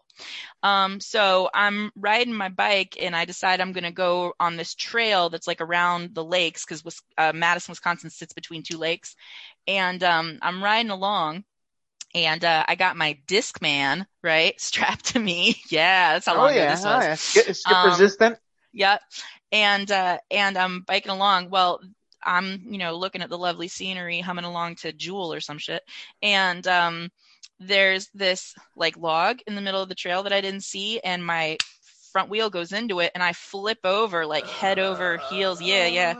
And land and I land and I'm like I'm just kind of in shock. And I noticed like the front wheel came off my bike and all this other shit. And I'm like, all right, I'm in pain, but I don't know where it's coming from. You must have nailed it if the front tire, front Yeah. wheel came off Dude, your I, bike. I did. Oof. So I'm like, I wasn't going slow. So um I'm in pain, but I couldn't figure out where. So I'm like doing this like feeling around my body, like which of these does not feel like the other. And I finally found it that it was my collarbone. So I take off the Discman thing that I had like strapped to me with like a fanny pack thing, and I use that as a sling. I reattach the front wheel to my bike. and, I'm, um, and part of why I was going so fast is I was going downhill. So I reattached the front wheel of my bike and I'm pushing my bike up a hill, sort of trying to rest my arm on the seat as well as using my Discman sling. And did, I any, was like, any did anyone stop to help you? well, there was n- literally no one. So finally, I get to like There's the nobody top of the around, you were just no Because it's the by summer. myself. Okay. Yeah, yeah, there weren't as many people around and stuff like that. But like luckily I get to the top of the hill and I'm going a little ways and like I have a broken bone. So like I'm just going on sheer adrenaline, but I'm in pain. Yeah. You know, and then there was this old couple walking and they saw me and they're like, Oh my God, are you okay? And I explained to them what happened and they're both retired nurses. So Uh, yeah, just thank goodness. So literally like they, you know, walk me back to their minivan and take me to the emergency room. I get my, you know, uh, get everything taken care of, get a brace for my collarbone, which I had to wear all effing summer, which is not cool. Yeah. Um, I Oh, had yeah. to be on like all these pain meds, and I was there for language classes to like learn Nepali. Like this is why I was at University of Wisconsin. so all through language classes, I'm drugged up, so, which would explain why it was so difficult to learn Nepali. But but yeah, so um, so that was that was why I couldn't give plasma because I had a broken bone, and they you need like all of your plasma and other parts in your body to heal. So they wouldn't let me donate plasma. so yeesh. that's why I had to go find that telemarketing job again Ay, because ay, I needed money. That's the worst. Yeah, it sucked. No. so okay, so let's keep this going then. I still kept biking around Madison that whole summer though. It was great. Good though. So all right, good. So Got a helmet though. Yeah, smart. Natalie, I, I just have a quick story for Natalie, just because Natalie has never met my older sister Erin, but I feel like they, They- would they be would kindred fucking hit it off. Yeah, they would fucking But hit she's it the off. oldest of our clan. I would uh, love Natalie- to meet her sometime. You guys Yeah. would hit it the fuck off. I will You, tell you, you have some overlap. now. She got her doctorate at Temple as well, so Hey, she, you know, she had her yeah. She's an econ major, but back so th- this that's where the story starts. Is uh she's six years older than me, so it's you know she just graduated. She's back at home hanging out during the summer, and she gets her wisdom teeth taken out. So the week she gets the wisdom teeth taken out, you know she's all drugged up, uh, laying on the couch, incapacitated, and a call comes to the house from Temple University. And at this point, Erin's waiting to see if she'll get into graduate school. So I hear, uh, this is Temple University. Can I please speak with uh, Aaron uh, McCormick? I hand her the phone, and what do they hear? And then I, I'm just getting screamed at because apparently I wasn't supposed to hand her the phone to get into grad school while she was high on Percocets with her wisdom teeth taken out, and she thought I ruined her life. Uh, that's not so. That's, That's, not- actually similar to a story I'm sure Matt can tell. well. So well, just here- so everyone knows, Erin got in. She went to Temple. She got her doctorate, and she's doing fantastic now. But at that point in time, she thought that her uh, 16 year old, or I guess I was 14 year old brother, ruined her life. Yeah. Speaking so- of idiot brothers ruining your life, Matt, would you like to tell a story? Yes. So, uh, so now you were on the phone with a Penn State recruiter. Is that correct, Natalie? Uh, I think it was Muhlenberg recru- recruiter. Either way, That was for field hockey. You're on Good the old phone- Lutherans. Yeah, you're on the phone with a college recruiter. Like you're going through the process, right? So we we were fight me me asshole and Alex were all fighting, right? And Oh yeah. so we're fighting in the living room, and Natalie at the time was in my parents' room, like on the phone, like trying to get some privacy, and because she's on like this big call. And the the the way it was that my parents' room was next to the living room. yeah, So- mom and dad's room sacred. It's got the phone there. You're ready to go. yeah, Yeah. exactly. So Thought I uh, was solid. Right. So there the way it works is that my parents' bedroom, their their the door to their bedroom was right next to a closet door. So if the closet door was left open to get out of my parents' bedroom, you would have to shut the closet door to walk by, right? So there was a bit we had a big old fight, a fucking a tear down, right? And I'm and we made a, like a ton of noise and Natalie's on the phone with this recruiter. So eventually she hears like the noise like kind of subside and she opens the door to the parents' bedroom and the door to the closet. Come out and check and make sure they were okay. By the way, Yeah, okay. To, to make sure we're okay or tell us to shut the fuck up. you know? one of the two. Right. So You'll either- never know. Yeah. Well, I know what did happen. So either way, uh, Natalie opens the door to the parents' bedroom, sees the closet doors open, goes to shut it. She doesn't know that I'm laying on the His floor. head is there. And I'm laying there on the floor like fucking, and my bell is Nose like that half- nose ready to be a doorstop. Just ready to be a doorstop. Yeah, well, the the nose already got busted by the pillar at this point, so she just shut. But she she shut the door, like the closet door, not too gently, and it nailed me in the head. And I right away, I think I said, "Fuck you, Natalie," and "Fuck you, who's ever on the phone." and Natalie was just like, "Oh, I'm so sorry. That was my little brother." Because it, it- you, he definitely And little did uh, Matthew or Natalie know at the time that that was Jerry Sandusky himself that Chad just told to go fuck himself. and he asked to meet my brother. Yep. How about it? Yep. All right, fans, time for breaking the action to bring you a segment back that we're all fans of. This is Give It a Shot with our good friend Bob Quinn. If you're sick of wasting time surfing on a streaming service, finding nothing, and then going to another streaming service and doing the same damn thing, then you need to start giving shit a shot. On this segment, Give It a Shot with Bob Quinn, he's going to give us some suggestions on what to watch so you stop wasting your time surfing and start enjoying those subscriptions that you've been stealing. Bob, give us a shot. Raw! This TV show, this one really gets you. It's like Braveheart meets Vikings. I'm talking about The Last Kingdom on Netflix. Episodes about one hour. Check this shit out. Give it a shot. All right, that was Give It a Shot with our good friend Bob Quinn. Now, back to the show. So, okay, so let's keep it moving. Um, all right, so this is what I did want to talk about. So, Natalie would spend a year in Nepal. So, the reason she was in University of Wisconsin Madison was preparing to go to Nepal for a year. Uh, I Fun will, fact: if you go to Penn, or back in the day when I went, you go to Penn State or any Big Ten school, you could go to any Big Ten school's study abroad program and pay in-state tuition at your school. Very cool. Oh. It Small- makes it it makes it cost effective. Yeah. for- And for so folks. so Natalie, is University of Wisconsin is the, that's the Big Ten University of Wisconsin? yeah, UW, Yeah. like the big Yeah. Wisconsin. yeah. Yeah. I, I, I, assume, but like everyone just says University of Wisconsin, and some people put the Madison on there. So I just wanted to make sure, like, hey, Oh, that is it- the yeah, U, that's it- the Big the- Ten UW. Yeah. Yeah, that's Big Ten UW. Okay, so either way, so Natalie, so like we said, Natalie was preparing to go to Nepal for a year, and I will say this, and Natalie will back me up. Our dad was not happy about this. He, He was did not want me to go. he Yeah, I did would say that's an not understatement. want. He did His not, little girl going to a uh, going to Nepal. a- Going, uh, literally across the world? Yeah, country, no, he wasn't down. Yeah, so N- Natalie, it, my dad's literally saying like, "I'll pay for you to go to any, Italy, Rome." No, no, no, no, no, no, was- no. He didn't bring up Italy. You know where he said? Canada. Fucking French Canada. French Canada. That was his idea. that was his look, big wanna- idea. Look, you, You can wanna go, go to to Mount Everest. Yeah, It's- he was like, You it's very Indiana? foreign. You can You go West to Mount Virginia? Everest or Nova Scotia. You got Fuck, are you kidding me? No brainer, right? Nova Scotia. Oh, what? You don't like Wildwood? The kids love Wildwood. Yeah. You can go to Montreal. That's where he wanted me to go. Wow, that's real. The fucking Great White North. So either way, Natalie says go shove, and she does the year abroad in Nepal, gets everything set up. She goes to Nepal.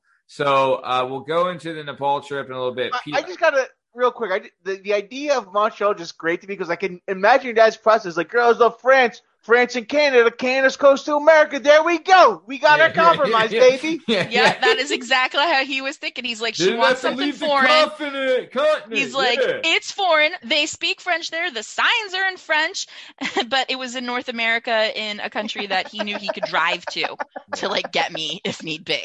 Yep. That was They his got thought McDonald's there. I like it. There we go. All right, perfect. So, uh, so we will say this. I believe the reason for his concern wasn't there a civil war at the time. All right, I'm not going to say it was completely unfounded. I'm just saying that his alternative was Canada. Right. Um, all right. So, had it been had it been Italy, would that would that have swayed you? I mean, if he had said he'd pay for it because it was all on my dime. Yeah. Um, and I specifically picked the Nepal program. Wow, I am coming off across as so cheap in this podcast. Um, but I specific, I was poor, so I specifically Yeah. picked the Nepal program because I had a couple of It's a dollar criteria. And I was like, my criteria for study abroad are I want to be gone a whole year, not just a semester. Right. And um, I want to go to a place that is um, where the dollar is going to go far. Yeah, Yep. Pete. Um, and, uh, you know, I, I- and I want the program itself to be as cheap as is humanly possible. Should have gone to Albania. No, so they didn't have a program to Albania. If they did, I'd go. Yeah. So, yeah, and to be fair, like Natalie's dad is the closest man to Liam Neeson and Taken I've ever met. So if she did get kidnapped, she was literally. good. She knew You're, she well, was good. there's a story you're going to hear later, Pete. That's going to Oh, think yeah. they made the movie after him. I mean, possibly. I- I'm just saying. Well, so like literally, um, there one there'd been an ongoing civil war there between the Maoists and like the royal family Mm, um, those in Nepal, Maoists. but it was like in a time of relative peace. But Mm. then the uh, royal prince, um, the Old story Prince is apparently Jabab. that was released to uh, everybody is that the royal prince went nuts and massacred the royal family, leaving only Oh. the uncle, and now the uncle's in charge and he's well, the we king. know the next Disney movie. yeah, exactly. yeah. Um, so Story only Basically- released in CCTV. Yes. All right, so keep going, sis. So royal, uh, royal. so after the royal family's the family. massacred, that's when I'm just supposed to go. I'm a, just I'm literally supposed to leave for the language course, and and that happens, and Dad loses it and is like, "You're not going. You're not fucking going." He called up um former friends of his who were like three star generals serving. Well, hold uh, on, hold on, sis. This Yeah. is, is this before you went over there? dude. He did it both times. Okay, okay. So first, first, before I even go, he he's talking to his friends who are like three star generals serving in countries not too far from Nepal at that time.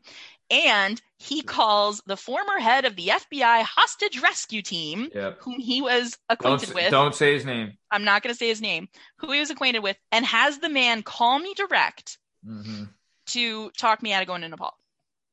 Looks like it worked. Um, Not quite. no. So No, either I way, yeah. Natalie still says, "Shove it, Daddy can't tell me what to do."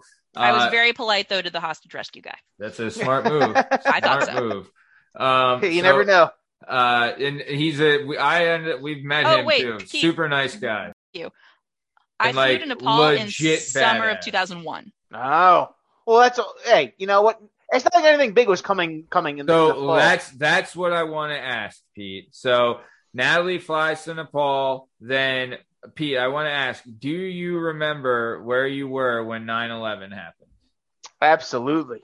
Where were you? I was actually. Uh, I I remember I was in doc uh social studies class at North Penn. Yeah. But yeah, like yeah, I just because like it was like we went into his class and he was just like everyone sit down and he just put on the TV and he's like we're just going to watch this and then he put a couple pieces of uh well we were in the mods so he put the the markers down and he just said we're just going to watch this and anyone uh that has any feelings just come up and write your feelings on the board and that's all we did for 45 minutes was watch what was going on in the news this was like 10:30 in the Yeah. morning and then people just went up and wrote what they wanted So I had a similar scenario. I was in my German class at North Penn High School when this happened. And then eventually they would send us home from school that day early. Right. So we went home early and everything like that. Natalie has a slightly different. So Natalie, like she said, in the summer, like July ish, you went to Nepal, Natalie? I flew there in August. Okay. So you flew there in August. So you're there for uh less than a month? Yep.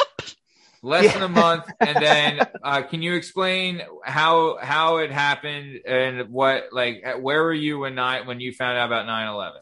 Sure. Uh, I was so when uh, when we when we first got to Nepal, um, all the all the people in my program were assigned to like a, a Nepali family. We're all with different families to live with, you know, for like the first semester. So I'm with my Nepali family, and we're having dinner, and uh, basically there's a phone call, and the the dad answers it, and I can. I can That's like hear- a thing, right? Like the Yeah. dad's the only one that should answer the phone in the poly house, right? it's very very i don't know if it's like that anymore but yeah the the roles of men and women are very very different Okay. uh, so no the woman would not be answering the phone okay. So the dad answers the phone and you can kind of hear kind of something on the phone. Is that what's going on? yeah i could sort of hear what they were saying um plus he repeated it word for word um Oh shit. yeah well no and he put it on i, I don't i don't think it was on speaker Uh, yeah no i could hear it i remember being able I'm to sure hear the it person screaming through the phone like "Fucking, Yeah. you can you believe this it was- fucking yeah, it was happened? 9/11. Like, yeah. Yeah. Oh, yeah. So, but I could hear it. I remember being able to hear it. Um, so the the the literal translation of what the guy said was, um, "Turn on your TV, tell your white girl that America is under attack." That's a literal translation. I mean, he but he wasn't saying it for, to No, be he wasn't saying it to be mean. Yeah, he Yeah, wasn't yeah, saying yeah, yeah. mean. That's just their word for you. Yeah. Was He the called white up, like, hey, uh, where are your white women at? Where are your white Yeah, women where are Where at? are the white women women at? at? Yeah, I love that movie. Blazing Saddles. Explain to man. them, yeah. That's a freaking classic. Total So classic. okay, so then you hear, so you turn they on the TV and everyone's like, "Oh." They turn on the TV and so this and was I'm, worldwide I'm seeing, news then. Yeah, yeah. No, I'm turning on the TV and it's live coverage, and I'm having dinner morning. because It it's was like, morning for us. So but it was time? 12 hours later for me. Okay. It was dinner time for me. Okay. Or 'Cause late it's like dinner. it's like ten. It's like yeah. It's like I think it was like Oh, ten so a.m. you're ready to go us. to No, it bed, like, happened yeah, at like yeah, eight yeah. something. I mean, but we I I remember we didn't find out about it until I found you out about it live, so it was live happening. yeah. Um, so well, basically, like we we found. I guess it was. I guess it was between nine. Well, we were in, yeah, we were Yeah. in classes. So like the first plane hit, and it And was one of those things like, oh, it was just one- an accident. Then it was yeah, the, like well, I think we, I think second we may have been watching for the second one. At that point, they were like, I oh, was let's see, we watching didn't know for what was the going on. second one. Yeah. They well, knew I guess when the first plane hit, um, I know a lot of people may have thought it was an accident, but a freakish accident. But I mean, the guy who called my Nepali dad seemed to know America was under attack, and only the first. Oh, plane you know, I don't know who I was hanging with, maybe. Um, but Yeah. Good thing Dad told you to go. right, yeah. um, the phone call comes in. We turn on the TV, hmm and um, the first plane was in the building. Yeah. Smoke's coming out, Yeah. and I I remember the commentator, like the news commentator, saying something like that. It looked like a Jerry Bruckheimer movie, but it was crazy, right? And I Jerry um, Bruckheimer did uh, Lethal Weapon, right? Jerry Bruckheimer's done a lot of movies. He did like um, what was that Ben Affleck movie with Armageddon? Oh, Yeah. that Jerry Bruckheimer. I was thinking of another- Jerry Bruckheimer was uh, what's his name I think before he did he Top existed? Gun, man, like way back Yeah, in he- the day. Who, who's the guy for the action movies everyone always talks about these days? He was um. Oh, this is gonna kill me. Who, Joss Whedon? No, no, the guy that did all the Transformer movies. Oh, Michael Bay. He was Michael Bay before Michael Bay existed. Okay. Jerry Bruckheimer actually worked with Michael Bay, I think. So okay, They so were Oh, so he made Michael Bay. I so, think he might have. So sis, so you're so you see this on the thing. They say the Jerry Bruckheimer gimmick. So then you call. Do you call like? So I who- called a friend. do? Yeah, yeah. I called one of the other people in the program who lived down the street from me, and I knew her family had a phone. They were pretty well to do. So I call her and I'm like, "Hey, you got to turn on the TV. Like, there's a plane crashed into a building, and then like I'm on the phone, and the other one happens, Oh, and I'm watched it happen, fuck. and the other one comes in, um, So and I'm on the phone talking to my friend, and I'm like, "You have to go get so and so who was in the house next door to her, but their family wasn't as well to do, so they didn't have a phone, and so." Like you have to get so-and-so 2001 in the and not every house had a phone. That's No. crazy. That's I mean, But also, it's a third. It was uh, third world country. It's Paul. Keep going. So We'll keep say going. second world, maybe third. Well, no, Two, never know. two and a half world. Two and a half world. So Not everybody's walking around with like a mobile. Um, so nice. yeah, we're calling on landlines. Um, so uh, yeah, so she goes and gets you know our other friend, and we're all like on the phone together, like watching it happen, and just kind of watching it unfold, and it's absolutely crazy. And then um, you know the uh, the program we were in for University of Wisconsin, like we're our you know once we get off the phone our families start receiving our nepali families start receiving phone calls from like our program saying you know the the the all the all these college students have to come to the program house have to come to like the main location like get them here. Um Yeah. so we all get there you know and it's just it's nuts. And um and i remember like people were everybody was really upset Sure, it was a I'm very upsetting scared. time. Yeah, It's- it's, it yeah. is a very scary. It was a very scary time, but it was also very much like Especially being out of the country. Yeah. Well, also being out of the country and, you know, a place where uh, civil war was ongoing Mhm. and um and where that family uh, the royal family massacre had just happened like a couple months before and i'm And like that whole area, it's kind of like you're not really sure like who is like who's the U.S. like and who don't they like, vice versa. Like well nepal's a pretty strategic place man i mean it's right between Yeah. like china and india Yeah. exactly. So it's two countries where it's like places, I China doesn't really like the U.S. The U.S. doesn't like China. In India, the U.S. has kind of neglected India. Like they should be kind of closer than you think they would be, but it's like at the end of the time, like they don't really have any strategic ties. So Yeah. how much do they care about like helping out Americans? Right. So, uh, being not staying political on this podcast, keeping Oh, it sorry, with yeah, yeah. that.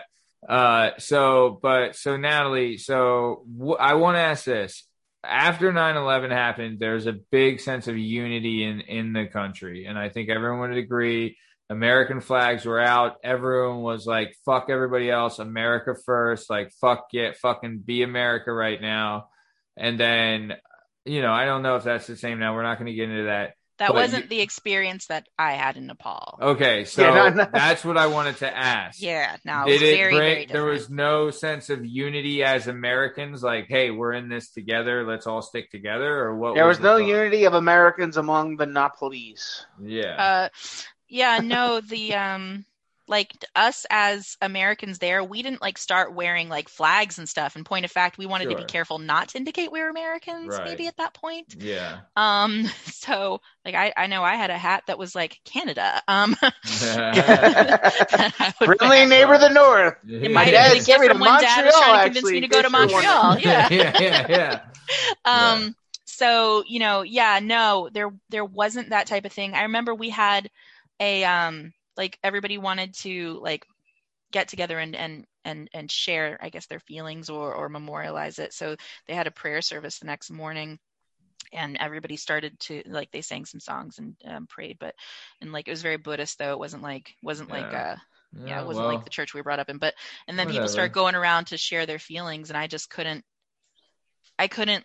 I couldn't process it. I couldn't listen to it. I couldn't Yeah. share. So I It's literally like much. ran to like a bathroom that was in like a faraway corner of like the main building Yeah. um, and locked the door and like just cried and Yeah. and vomited because I was just so upset I couldn't handle it. Well, I do think there's this like when if you're an American and you leave the country, you do think you have like a semblance of security because you are an American and America is will be You got your passport. yeah, and like you're you're American. You know what I mean? Like that's a big thing. I always thought. So seeing like you guys are all not in country and like you're kind of like your your you're you know your kind of you know your protection in a way being that you're american was just like smacked in the mouth you know i could see that being a very jarring thing uh, yeah, I get what you're referring to. It's almost like like way way back in the day when the Roman Empire was around. Uh, you know, Roman citizens could roam freely Yep. with no fear of being Right. attacked because nobody wanted to incur the wrath of Rome. correct But yeah, we did not have that feeling after 9/11 as Americans abroad. no, i Faux could. Yeah, you weren't like uh, yeah, like it wasn't like oh, if I if I'm disrespected by this village, Alexander the Great's going to come and uh, rain down a wrath on them. Um, I kind of did. I kind of didn't assume that that would happen anyway. But yeah, no. But one interesting thing was that afterwards, you know, the the the heads of our program were very much in touch with the American Embassy and the State Department and everything else like that.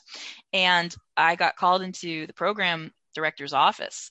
Um, like it was either the day after or two days after, and she was uh she wanted to know. She was like, "Who is your dad?" And I'm like, "My dad." She's like, who does he know? And I'm like, huh? And she's like, I just got like a phone call from like a really, really high up person or multiple phone calls from really, really high up people. Um, and, and so I told her a little bit about her dad. And, uh, I have a very specific set of skills. Exactly. Skills Like, I've my dad is the guy from lifetime. Taken. yeah Um, and so her response was that, like, you know, I assured him that there are plans in place for us to be safe. We are being as careful as possible, but uh, if if if everything goes wrong, Natalie, we're all gonna kind of just circle around you and know that we'll be, you know, evac'd. it's a very Yeah. comforting thing he yeah, i mean like, it- well, there, Dad wouldn't fail. there was there has been a couple cool times where dad has called in like the old military favors which were pretty like the there's a couple of stories that are, i can't say them because i don't want to get people in trouble legally because it Yeah. it's like it, it was like eh i mean i don't want to say it just because the one of the people still are living and it'll they could get in a lot of trouble but he's made he when he made like a military call like i'll say this that general Just preface everything with "This is a lie." Before I say it, everything I'm saying right now is a lie. It's a One legend. hundred percent false. It's a well, legend. I Alleged, will, I will, alleged, I mean, no, not a know. legend. It not alleged. It is a legend, like the legend yeah, of legend, Andy yeah, Lavelle. leg- ah, Uh-huh. yeah. Well, like he so like I won't say that there was like a five star general that spoke at his funeral and things like that. So I mean, he you know I guess he had a couple guys he could call, some old ranger buddy. So okay, so let's keep it going. So you're in Nepal. You're you would be in Nepal for a year. So you're working. So you're in Nepal. You eventually get a job in Nepal. Well, I shouldn't have had a job in Nepal because the I was there on a student visa, not a work visa. So I kind of had a, a cash Ah. job, cash job in Nepal. So I Under the volun- table. Right. I had a volunteer job working at an NGO, like a non-government organization, like a nonprofit. So I was teaching like Tibetan nuns um, English and art and doing my research on that. uh, Um, and that was perfectly fine. But yeah, no, uh, my friends and I, um, one night, uh, we ended up at this um, pretty swanky uh, bar um, that was attached to like a very fancy hotel. And the bar was really only peopled by very rich Nepali dudes and um, foreigners. And the uh you know we're drinking we're having fun people are buying us drinks and the manager of the bar is like you guys want jobs because having girls work in a bar was actually a big deal because they couldn't get Nepali girls to work there because it wouldn't be good for like their reputations because the assumption would Yep, be yep.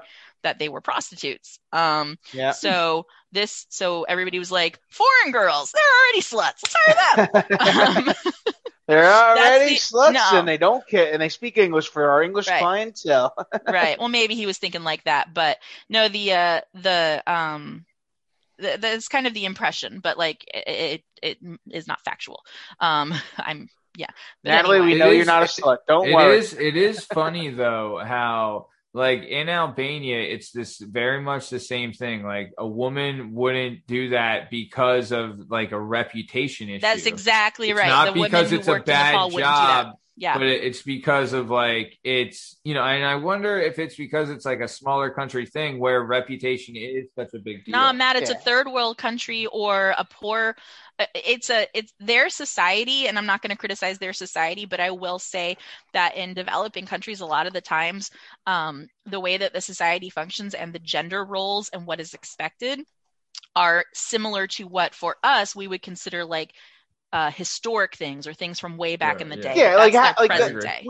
We've I all agree. seen bars or restaurants in Philadelphia that had the woman's entrance, you know, sign above it. Like it was Yeah, the same and 'cause thing that's how back it used here to in the 40s and 50s. Yeah, exactly. Yeah. Like, oh, all right, yeah, you don't you don't do that. Yeah, I'm Right. just saying, but it's still like, like, nice girls don't work at this place is the idea, so they couldn't hire like Nepali women to right, work there. Right. But like also like Nepali women aren't having one night stands when they go out to the bar and stuff like that. Like, Nepali women aren't going out to the bar it's- all right, well, because the reputation, like they so that's even They that's say that for more. China.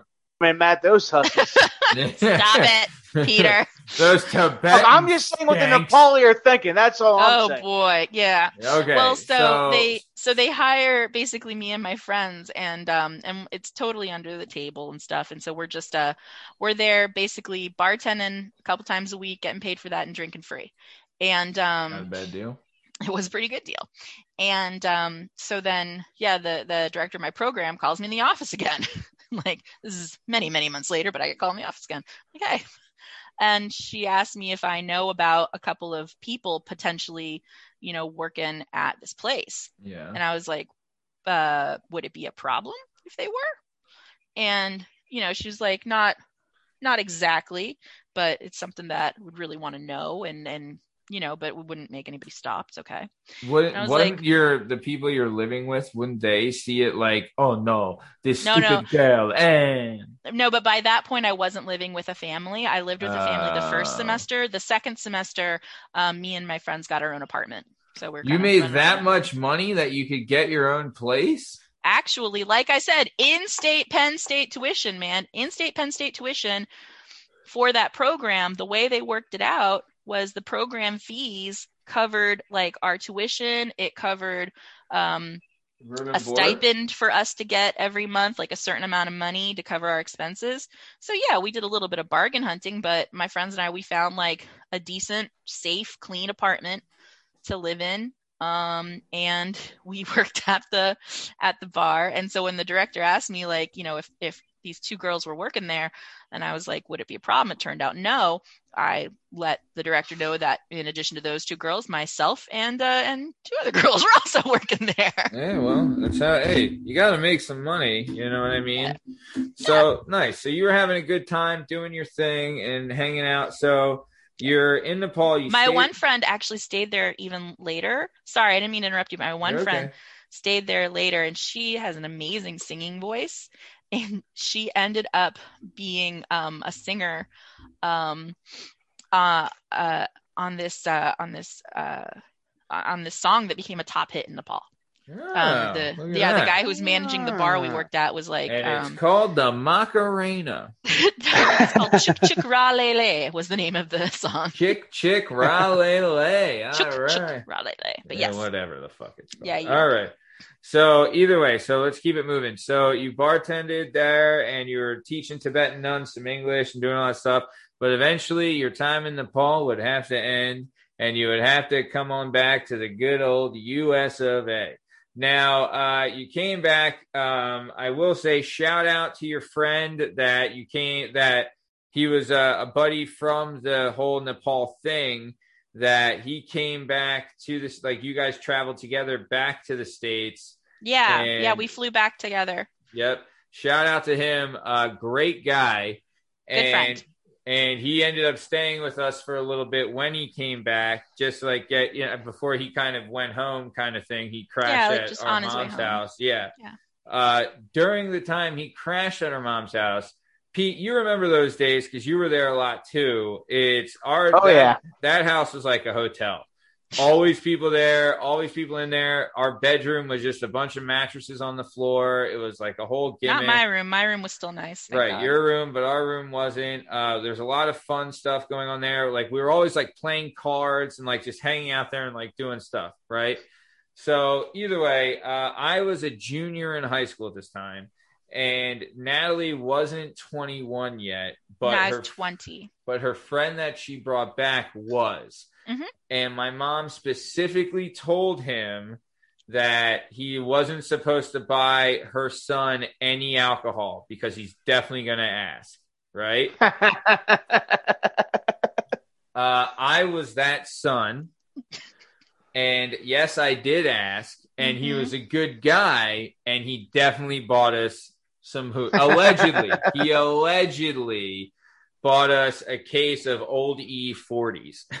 Yeah, but if you were in What? Nepal, you would have been buying that like five years ago. You know what I mean? yeah. It's all You You would've cultural been buying relevant. that as soon as you could see over the bar to order it. right. So uh bought some old E40s for us and then Pete I'd like to think Did you he were buy at you this- old E40s because you asked for old E40s, or was like that literally what he bought for you? I had a thing for old E40s. So that's what you asked for? Because I'm like, Yeah. I do not see him making that choice on his own. Yeah, we look. It was Old E. It was St. Ides. It was Hurricane. Colt when you're a young man, Yeah. You guys are idiots. Mad Dogs, we did it all. I remember Mad Dog 2020. oh yeah. Yeah, we were all doing the 40s gimmick. I always liked malt liquor, I'm not gonna lie. It was a I mean, thing. I Oh, yeah. I don't have a problem with malt liquor, but yeah, go ahead. So either way, Oh. um, called it. So he got us a case of oldie 40s, and that night at a party, um, with the oldie 40s, we'll just say someone allegedly uh, speared some other person through a table, and then Allegedly under the influence of the old E40s, correct? Correct. Allegedly, this Ah. all alleged, and then eventually that alleged person would have to be picked up by Natalie And my friend. home. Yeah, and then taken back to an alleged residence. Mm, So, to vomit their guts out. yep, someone got sick. Uh, either way, so uh, Natalie, you came back home. Then, Mhm. not long after you were back home, you got a job at a at the bank. Is that right? Whoa, whoa, whoa, whoa, whoa, whoa, whoa, whoa, whoa. Bring it back to that story because the funniest part of that story was that mom said, Do not buy alcohol for my son. And my friend thought it was like, wink, wink, don't buy alcohol for my son. And he did not get that. No, she was serious, Oh um, yeah. but very specific. She was like, I, I and I explained it to him. I'm like, no, she meant don't buy alcohol for that one, for Matthew.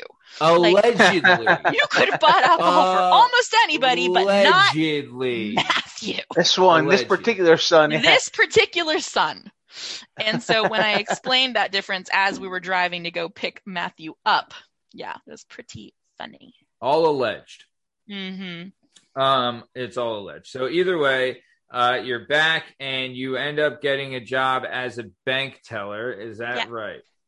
Yeah, I got the job as a bank teller. I was at the bank with a friend, um, just like running errands. And I saw a girl we had known from high school. She was actually like an assistant manager at the bank. Yeah. and she was asking just like what we're up to, what I've been doing, and I told her, you know, I'm just back from Nepal. Um, I'm gonna No big go deal. back. Just traveled the world. No, I mean, I'm like, I'm gonna. I'm heading, I'm gonna start classes again soon. I'm looking for a job, Yeah. you know, t- uh, and I'll do my Don't classes tell part by time. the smell.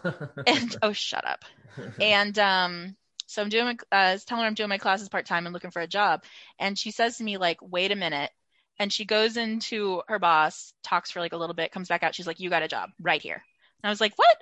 And she's hmm. like, "You can be a bank teller, and you can start, and we're hiring, and you absolutely have a job here." And I was like, "Oh my gosh, that's so nice!" And like, I filled out the application, her office, and everything. And as I'm doing that, she tells me the story that I had completely, I didn't remember doing this at all. But it turns out, her like first day at LC, I think it was like sophomore or junior year or something. uh, She walked- LC is the high school that Natalie went to. It's Lansdale Catholic, Right. Land of the Free, Home of the Brave. Um. So, uh, so yeah, uh, she like started at LC either sophomore or junior year, and um, apparently on her first day, she walked into the lunchroom, didn't know anybody, had no idea where to sit, who to sit with, or anything like that. I mean, you can imagine how nerve wracking that is for a kid in high school, Yeah. girl in high Yeah. school. Yeah. And Oh, so I I saw her and invited her to sit with me and my friends. And she didn't sit with us for that long. She eventually like found her own people. But apparently she remembered that. And um and she she told me that as I was like filling out the job and, and she was so Oh. happy that she could give me a job because that had happened. That was nice of Um, her. I- yeah, it was so nice of her. And I hadn't I didn't remember doing that at all. So well, it's crazy like the little yourself things you do making a yeah, difference. Making yourself look really good, teaching Tibetan nuns English, being nice to new kids in school, having someone buy alcohol allegedly for your brother. Aren't you just the best person in town? Look Well, I mean, you. that's why we opened up the podcast with me allegedly breaking somebody's nose, right? alleged, Gotta balance never, it out. never Alleged. proven. No, never proven. I will point out. Yeah, well, well, we can always, uh, you know, the prosecution. I mean, let's just come on, You know. Okay, What so- can be proven at the end of the day? Yeah, how about I mean, it? I would just like to point out. I think the defense was probably admirable, in addition to the prosecution being utter crap. Hmm, hmm. If a horse beats a duck in a race, does that mean the horse is really, really good? Possibly, No. possibly. So okay, let's that could just be keep freaking no. secretariat in that race. You don't know. Yeah, we just know it didn't take a lot for the horse to beat the duck. I think we can all agree on that. yeah, secretary didn't have to work hard, but it could have been secretary. Yeah, the, the secretary could have walked and beat the duck. Probably So, did. Yeah, It I'd may have been a rocking horse, but either way, that duck was fucked. yeah, yeah. So okay, so then you left there and you started working at a hotel as a front desk person. Um, and then after the hotel, Oh, the name of the hotel, man. It was a Marriott, and I still love Marriott, and I will book Marriott any and every time I travel. So Marriott's free free promo nice. for Marriott. I would agree. Marriott's are actually, as far as like chain hotels go, they are the best one. They are, and they have all different price levels, so you don't have to spend like a bajillion, and you still have this always nice, always clean hotel, Yeah, and oftentimes free breakfast. yeah, I agree. So okay, so uh, you're working at the Marriott as a front desk person. Mm-hmm. Then you would end up going to bartending school. Uh, after bartending school, you got a job at one of those fancy schmancy country clubs. Yeah. Uh, you would eventually become the bar manager at this fancy schmancy country club.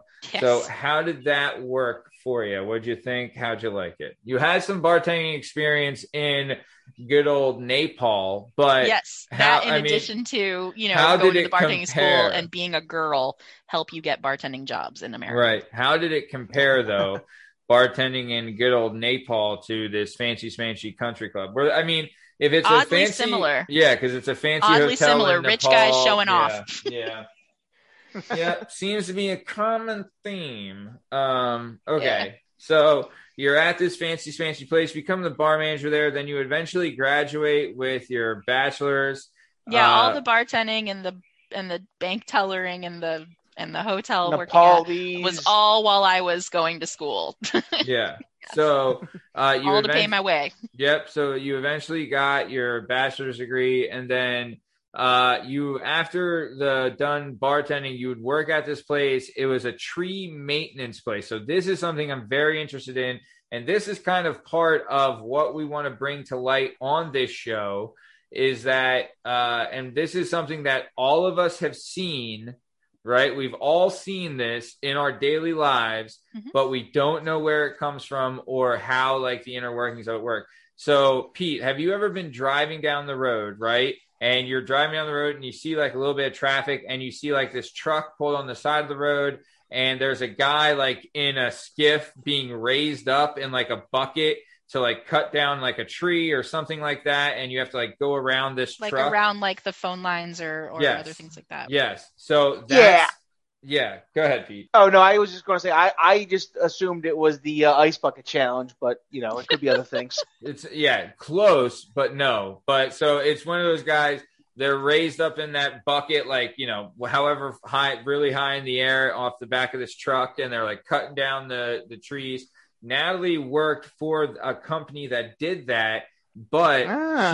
she worked, but she worked in like the accounts payable department. Yeah, I was not Right, in right, the yeah. bucket climbing the trees. So, it wasn't but that You were buying the buckets. You made sure they had plenty of buckets and plenty. Of. I paid of for the buckets. Correct. So, but that's something I always thought, and then this is interesting to learn. I always thought that that was like the township that did that. I had no Ah. idea that that No. service was provided by like a private company who apparently is a massive company, Huge right? international company, actually. an with- international massive Yes. tree maintenance company. That's Yep. a job that I could, I, I, I legit thought It's actually a unionized job, Matt. Good old union, job. A union job for tree maintenance. So that's something I legit thought it was just like someone in the township. All right, hey Jerry, township Jerry, we got a tree down, whatever. Like No. someone part of like the community department. I guess that doesn't exist. So that's pretty crazy that someone saw like, hey, these trees keep falling down these telephone wires. Telephone wires went up like you know hundred years ago maybe, and maybe a little before then. but the now as soon as they came up, this was a need to you know make sure that the telephone wires were clean, like cleared and you know not messed with. So this job was then created. Now it's this whole massive industry that's an international industry that we had no idea kind of the inner workings. So the way it would work is, from what I'm assuming, like this, it, it, technically it is a government job if you're working on like government roads and government property and things like that. You get So- a contract from the Yeah. local government Yeah, or the you school get- district or the entity. Yeah. Correct. So you get a contract from the local government entity or the property who owns that thing. Yep. So essentially, these guys kind of have like a, gr- a monopoly almost on the tree maintenance fucking gimmick. You know, I wouldn't say it's a monopoly. Like there were comp- competing, there are competing services. However, you know, this particular one I worked at actually bought up a lot, a lot, a lot of of the of the other ones, and and has formed a really large corporation. Yeah, well, if you're a guy with, you know, a truck with a bucket, I'm pretty sure you're, you know, you can get it going. So nice. So, okay. So, and you were in the accounts payable department, and I do want to say, right, um, that during this, a couple things happened, right? Mhm. So you're in the accounts payable department. This is the first type. Uh, this is kind of like the first time where you had like an in-office training, where you started like in-office training people. Yeah. But also, you're kind of at this job. You're kind of at a point in life where you're like trying to figure stuff out and do things. Then you had a moment that you kind of saw in a dream. And yeah, it's happened to me a few times in my life. yeah, same. So you had this moment that you saw in a dream, and you're like, I've seen this before. This is a sign. And this sign led you to working for a campaign, for a presidential campaign, right? Yes, So- and please don't think I'm crazy. It's not that I like believe I can tell the future, but it's like a deja vu feeling that I get where I'm I'm seeing something and I'm like this feels like it's happened before and I know the feeling well enough now that I'm like this is this is uh, something I should do. And No, I, I- I know it that it's like it's telling like okay, I've seen this before and it's for a reason and I and I should I should go to whatever that is or I'm drawn to it. Yeah, no, I uh, I've had the same feeling like a bunch of times. You're absolutely right. I understand exactly what you're talking about. It's a superpower that we have as you know brother and sister. So Apparently. either way, um, so either way, you So how come you didn't know about that October 2nd thing? I mean, I don't know. I probably because it's not really going to happen. So, so either way, he probably is going to chicken out. So you know, but either way, it's, or it's just not that important because the deja vu things come for things that are important. So it's probably not that true. important. So either way, um, so you have this deja vu moment that you want should be working for this presidential campaign. You Yeah. then end up getting getting involved in the presidential campaign. The same time, uh, then at you leave like you, I think you leave the job as at the accounts payable at the tree place, and then you're working as uh, the assistant to the VP of corporate corporate administration. Is that right? Yeah, VP of Corporate Administration. Um, yeah, I, I I I applied for another job in the company and got it. And and part of me doing that was weird. It was a weird time in my life. It was like my first corporate job. I was feeling like I'm not going anywhere. I was pretty down on myself. Mm. Um, but that thing about working for the presidential campaign, like I started going there every day and like Yeah. working there and training people who um, who were volunteering to like go knock on doors or make phone calls and stuff like that Yeah. and um it was such a good working experience um the people there were so amazing Yeah. and they really made me feel valued Yeah. and like like I was contributing something and it Yeah. like really boosted my confidence and so I was like oh I'm going to try for this other job because the one I'm in doesn't feel like it's challenging or or anything's Yeah. happening with it Yeah. so yeah I did I applied for that other job and that was going good hmm um, and uh, and while I was at the campaign, um, I also met a pretty significant uh, person Oh. um, who was also uh, working at that campaign, and then I married him later on. Oh. Yeah, Yeah, see that. Met your old significant other while at the campaign, huh? sure did. Yep, must be nice. yeah. And then Must after after we uh, won the campaign, just want to point that out. I like winning. And uh, so you end up marrying the person you met there. You're working as the VP of corporate administration. And no, then, no, uh, not as four. I was assistant. four, four. And then uh, then you were doing like design and marketing on the side. Then you started uh, your master's in instructional design while volunteering for this campaign. And well, no, no, no. So the campaign ended, but I was still on that high of like feeling, you know, all confident and stuff. yeah. And that's when I decided to go back for my master's. So uh, I want to talk about this. You one of the big things you did. Uh, you started working at a company as a marketing coordinator, right? Yeah. So what was your first day like there when you're working as a marketing coordinator? I walked in and um, the senior VP that I was reporting to, he was the head of training and uh, business development. Okay. And um, he brings me in and talks to me about this special project that he once started. Um, and he's like, You're going to lead it. And I feel like this could be a whole new branch of business for the company. Um, and, you know, it's really a big opportunity. Um, and uh, if it's successful, it'll be all you. And if it fails, again, all you. um, I was like, great, no pressure. Yeah. Um, but it was uh, p- part of why he had hired me was because I was getting my master's at the time um, in instructional design, and this program that he wanted to start was a program to train physicians in how to um, interpret uh, vascular ultrasounds. And so, uh, what I was able to do was to um, you know work with the instructors who were doing it at multiple locations. I was able to communicate with physicians and recruit them for joining it um, able to do like a whole marketing campaign of like, you know, if you want to come and you refer somebody, you get to come at a discounted price and all that. And ended up go having this program go from something we did for free for a couple of fellowship um, uh, students, it, um, for a couple of fellows at one university to something that we were doing at multiple locations uh, with practicing physicians and fellows from all over the U.S. Um, and in under you know two years, we're generating like a million dollars in revenue. Whoa! All right, yeah. Yeah, it worked out well. That's great. nice. All right, good. So then, so you you had a really good success there.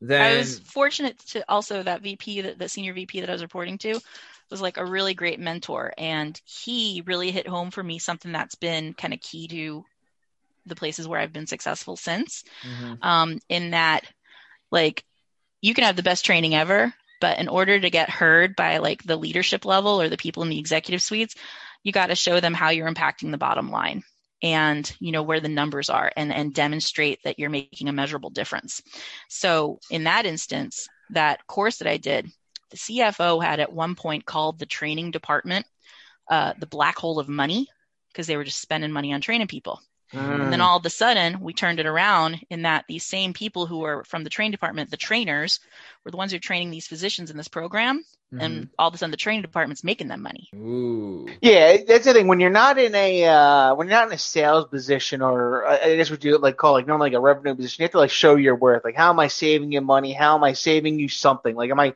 am I saving you risk in the future? Am I helping your, your production today? Like, that's that's always a big thing. yeah or and also the CFO is the guy that sees it. Yeah, and also in other jobs that I did, I, I ended up creating training and training programs for salespeople. Um, Yep.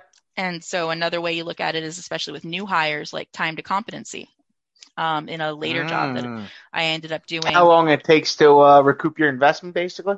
Um, how long it takes for a new hire to be functioning, um, kind of at the same level as somebody who's had the job for a while. Yep. Yep. Yeah. Yeah. Interesting. Yeah. Uh, so when I was at that that job as the marketing coordinator, I also was training the sales folks to talk about um, you know the the training program I was doing, but I was also having conversations. I should have gotten commission for this. Um, when the doctors were like at the um, the program learning, you know, I'd go to lunch with them, or I'd get the sales guys to come in, or sales uh, reps, not just guys, to come and bring them to lunch, and we'd talk about like you know how the labs are run by the company and like what they do and um you know just really informally but it was enough that a lot of these doctors were like oh you guys should come in and look at our labs because maybe you know um we'd be able to provide not only better patient experience because they saw how well trained and how great our people were when they were in the course, but also uh, they'd make more money because they'd have really, really well trained techs, Interesting. technologists, I should say.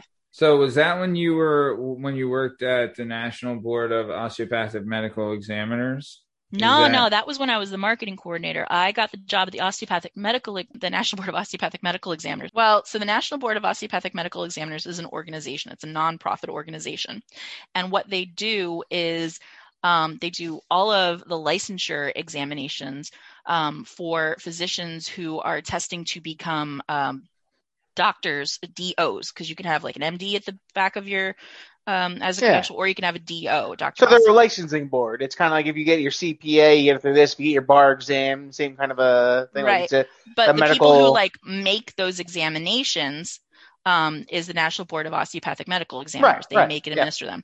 And what's interesting about it, because it is physician licensure, that's really, really high stakes exam because you need to have an examination that is good enough that somebody who should not become a doctor should not be able to pass that exam Yeah. Right. because you're protecting patients. Agreed. I would hope so. Yeah, yeah. Yes, It's very not a, uh, It's an And the- incredibly I'm important sure, part of their I'm sure work. the insurance companies see that as a very big plus as well. Yeah, no, but it's very important work and really, really high stakes because everything you do is with the um, the point of view of you know caring for patients. So, um, having come from the job I was doing with uh, creating that program when I was marketing coordinator at that one company, Uh-huh. there was an opportunity uh, at the NBOME because they were starting up their online learning program. They really hadn't had one before. Uh-huh. And so I came in and brought my experience and um, and was able to really work with them um, to go from a point where they were working to create um, from scratch, like with developers and everything, doing code, like one course that would live um, on a website to really being able to expand their whole scope instead of developing things like from scratch and, and using contractors and developers and, and taking up a lot of IT uh, effort to do it. What we were able to do was, um, you know, really present the business case for um, using um, a, a, like a um, another software solution that they could get from a vendor, like an LMS, a learning management system, and that they could host courses on that that the small team that I had to work with could build uh, a lot more efficiently without having to go through IT for everything. So yeah. like basically made a business case after my first year there made a business case to save them $600,000 a year in development costs um, on the one the one course they tried to make took 2 years when I was getting there took 2 years made the business case like hey could save you $600,000 a year right and also you'll be able to make like all different kinds of courses all the time with way less labor if you go this other way and Yeah. so what happened was we went from, you know, that small group of having to work through developers to make even like every little change, um, and doing one course in two years to being able to do like over 30 courses per year. Um, and we were able to take on uh, working with HR who, um, you know, take all of their HR training, which had used to be in person um, and uh, paper based to, you know, it was all digital and they're doing it through their learning management system and they could track everything. Um, and also working with like uh, partners outside of the organization, like universities and um, and physician boards. Um, uh, like when people do their board exams to be, say, a um, like an OBGYN or an internal medicine doctor, things like that. That's what I mean by the boards. Mhm. Um, so we'd be able to work with the boards to create education uh, for their people. Um, so yeah, I went from again having this kind of test thing that was a black hole of money, trying to create this little uh, online learning program, to something that they could use um, to really kind of um, spread the word about the good stuff they're doing, use as a marketing um, thing to kind of share their expertise, um, but also use it to uh, create partnerships um, uh, so that they could make money um, by partnering with these different boards and universities. And then got even better, they wanted to like try this brand new type of examination that instead of people cramming for like an exam. You know how when you take an exam, you know, finals at the end of the semester, you cram for it, you take the Yeah. exam and you forget everything that you did. Yeah, yeah. Especially if you didn't show up in class all semester. Yeah. Well, so for physician like board examinations after they're a physician, um, you know, physicians would recertify with their board by taking an exam every six to say 10 years, depending on their board, right? Well, so physicians would have to take time away from their patients to one, study for the exam, two, go fly somewhere to take it, right? Yeah. and it's uh, not convenient. Uh, it takes time away from patients. Also, you know, they might cram all this stuff in, but then forget it. So it doesn't help the physicians to become better physicians by taking this exam. Um, also, if they are learning new things in the exam to get current, then they're only doing that every six to 10 years. So for like five years in between, are they current? So what they wanted to do to test this new kind of exam is instead of it being one big thing you take all at once, it's um, it's an exam that you take like one question at a time, um, kind Yeah. of whenever it's convenient for you, like when you have five minutes to spare. Yeah. Yeah. So like the way it worked is that you so know instead through- of like because before wasn't it like you're you're you would go for like a weekend and you sh- they shove it all in you in like a like a like a seminar or something and then you know a week later you forget half the shit that it was and then but this way it's kind of like constantly coming at you you learn it like you do it a bite at a time instead of taking like it all like a little bite at a time instead of like trying to shove it all down at once kind of thing right isn't that like the idea well for the learning, yeah, because your cognitive load can only handle so much. uh-huh So um, doing like learning things in little bites at a time is just really good brain science. But for assessment and specifically like evaluating people's performance, um, instead of them, you know, going off somewhere to take an exam over a weekend, they get the exam in little bits. And instead of it being like what they call a summative exam, which is an exam you take at the end of something to see if you got it all, and the result is like pass fail it's almost like a formative exam, which is an actual exam where you learn through the process of taking the exam. So instead of it just being something Huh. you cram for and forget after, Yeah. you're learning the whole time you're taking it. So what we did was set it up so that every week doctors would get one or two questions. They were timed, so they couldn't look them up or anything. yeah And um, you know, they answer the question, and then there's a rationale for the correct answer, whether they got it right or wrong. We let them know, and we provide links to, you know, the scholarly like journal, or whatever that provides information on on that answer. So if they got it wrong, they can look at that journal, they can learn about what the right answer is, and hopefully it'll improve their um, their interactions with their patients and their practice. And so they get like one to two questions a week, so they have that time to really think about the material and and grow and learn. It's also way more convenient for the doctors because they can fit in a question here or there yeah. like you know between patients on your train ride home or whenever whenever they get five minutes or less because well they the can literally themselves- do it like at work too. Like if they have a break and be like oh i didn't finish this instead of having to schedule like pto or something to go to this uh-huh. conference it's just oh boom let me do this now and and get it done and even better they could do it on their phones Yeah. or on on the computer and they'd get like an alert like an email um, every week to let them know hey your questions are ready click the link to go do your questions real quick. And so they could do them and uh, and yeah every week they'd be able to do it. So it's more convenient for the doctors it's more cost effective for the boards. It is um, uh, we believe, uh, and and the research is showing that it creates better patient experience um, because these physicians are um, getting material and learning through the process. Oh, wow. Um, so it's making them um, more knowledgeable and uh, and hopefully even better physicians than they already were. Um, as opposed to them having to leave their patients, take time away, uh, cram in knowledge that we know based on the brain science people don't generally remember. Hmm.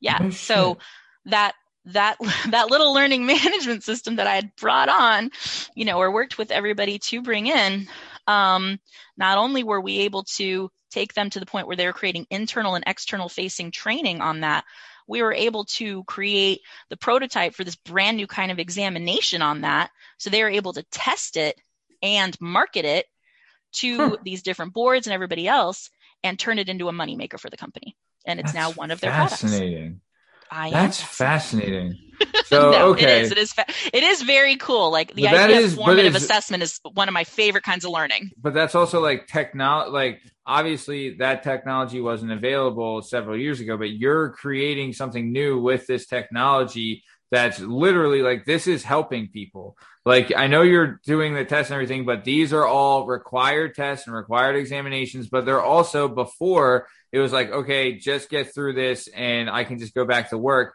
not really getting anything from this. But now, with these required examinations and testing, they're actually learning and becoming better doctors or better medical professionals, and which is literally helping the world around us. That yeah. I think is a very, very positive thing that behind the scenes, people don't know. People just think doctors show up. All right, you finish school, you're a doctor now. That's not the case doctors are consistently tested for the rest of their careers right? And this is just like a it's to protect the patients. Yeah, exactly.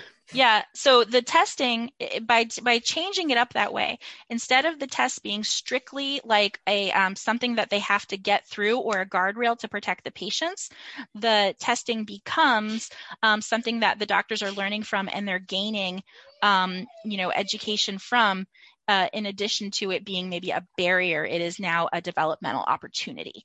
Um, hmm. And you know, doctors also are required to take a different education throughout their careers. Are called um, CME, uh, continuing medical education, and that was another thing that we provided there. And it's something I've done throughout my career and provided. That course I did when I first started working as that marketing coordinator, we offered those continuing medical and, education and, credits yeah, for. that's what I'm like. That's something that can, uh, you know, crosses like beyond like continuing education is is in every field, right? Like you know, lawyers, oh, yeah. accountants, yeah. like everywhere. Like there's always you always you're like, an accountant, like, right? I was an accountant, yes, and the same thing. Yeah, we, we had to do oh, our uh, we, we had you to get had our so many re-up, hours right? a year. Yeah, exactly. Yeah. Every year you had to have so many hours of this, so many hours of that. Same thing with Yeah. lawyers, like any kind of a Yeah. professional. Project management Whenever you is have a big thing that um, Oh, yep. in my field, a lot of project management, yep.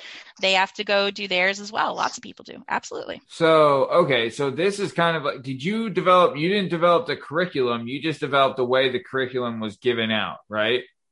Not exactly. So it depends on the it depends on the program. For that test I told you about, no, I did not develop that curriculum. I am not a medical expert. Right. I you know, we would work with um, they called it at the MBME, they called it their national faculty. There were over a thousand Yeesh. medical experts, right? Yeesh. Other physicians, um, nurses, other healthcare practitioners, people who are, um, you know, deans and professors at medical universities, like all sorts of people involved in patient care weighed in on the content. Um, there were also psychometricians there to, um, you know, test reliability and validity and all the statistics to ensure that items were performing the way they're supposed to, like the questions are performing the way they are supposed to, to ensure that they are good questions that are actually testing people at the level of knowledge they're supposed to be tested at.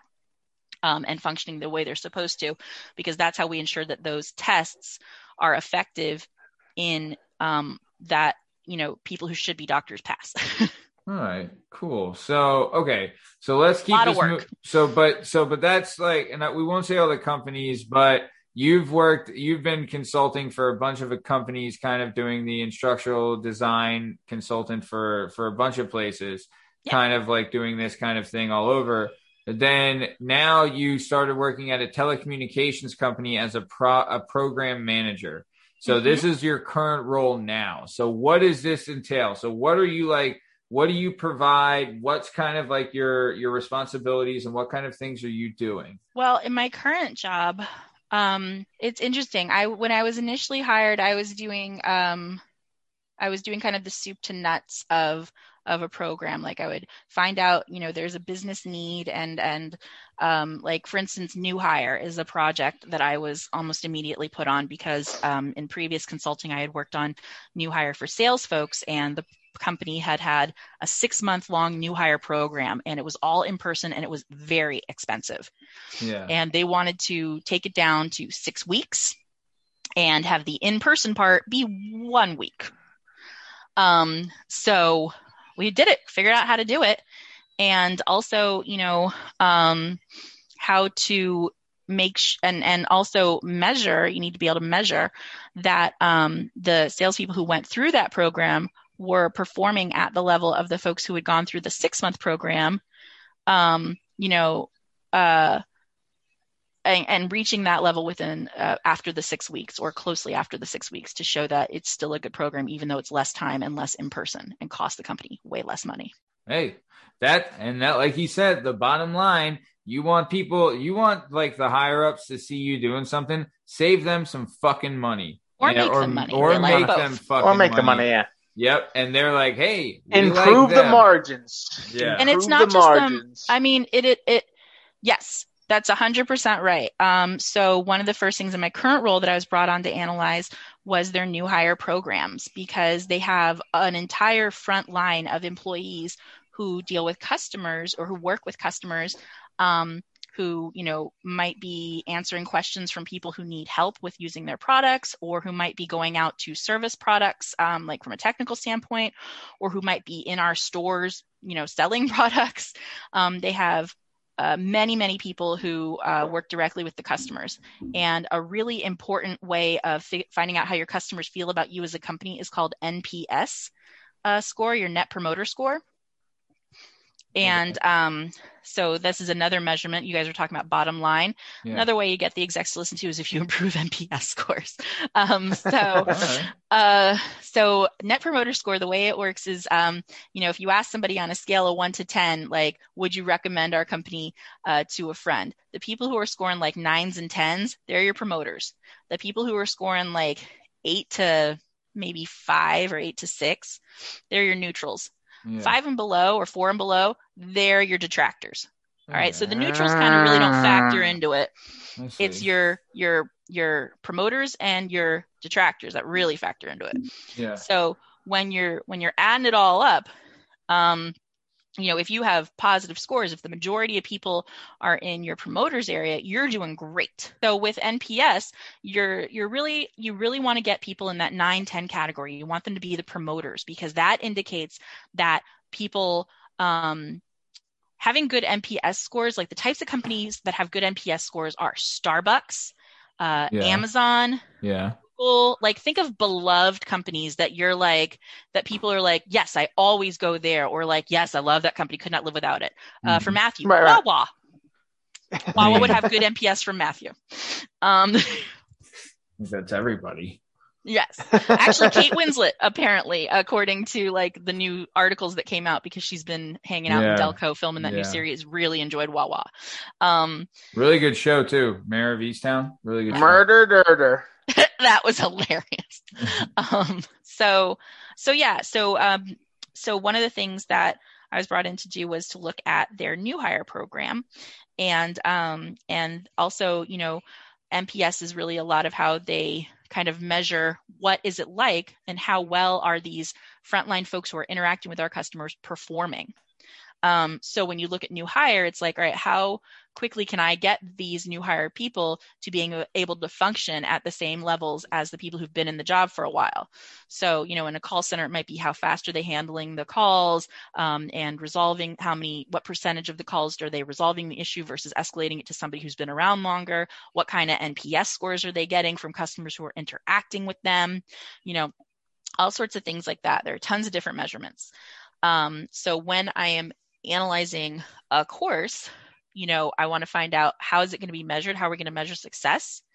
Um, and you know, if I know how they're going to measure the success of these learners, then with new hire, I'm like, how can I get them more quickly to the point where they're going to perform successful, uh, successfully in these measures? And I really focus the content on that. Um, so when I came into my current job to analyze their new hire for the front line, their front line had over 50 new hire programs Mm-hmm. um, that people were having to maintain. Yeah. And some of the content, like that, you know, would be in one new hire program, was the exact same information as the content that Oh. would be in another new hire program, but two different people were having to work to keep those updated. So it's Yeah. duplication of work, right? Yeah. And I found over those 50 some odd things, I found lots of duplication, not just of content, but of things that were like branding, like Yeah. to have it branded for one group, um, it would take somebody an hour to make that thing branded for one group, and then another person had to make the thing branded for a different group the same hour. It's like, well, why couldn't we use one mm. branding? That way you make it one time, Right. right? So I did this whole analysis of all of the new hire programs and kind of came up with four, no, five buckets of where they could streamline to save a lot of time, money, Mm-hmm. and Number um, one like, thing. right? Save that time and money um, while still addressing like the things that were really important to their NPS scores and to uh, performance.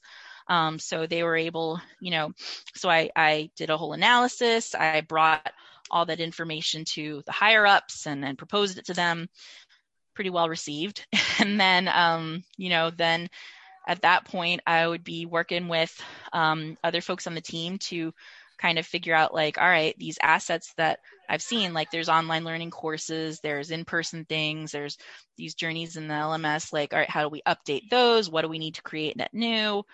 You know i work with people to make videos i make um, stuff online myself like m- one of the things i love about my job is i do a ton of stuff. Um, Yeah. so the part that i like the most though is probably the analysis and they've just done a reorganization at my, job where um, the role i'm in actually doesn't really do the analysis anymore it's a lot more heavily into like the mm, writing the actual content Yeah. um, or making the videos or making like the online assets and Yeah. that's definitely fun very zen sometimes to be able to just sit down and Are you like getting work too far away from the work though? If you get away from the analysis, well, it, it- that's somehow, yeah, it's kind of what it feels like for me because the joy I get is in the creative problem solving.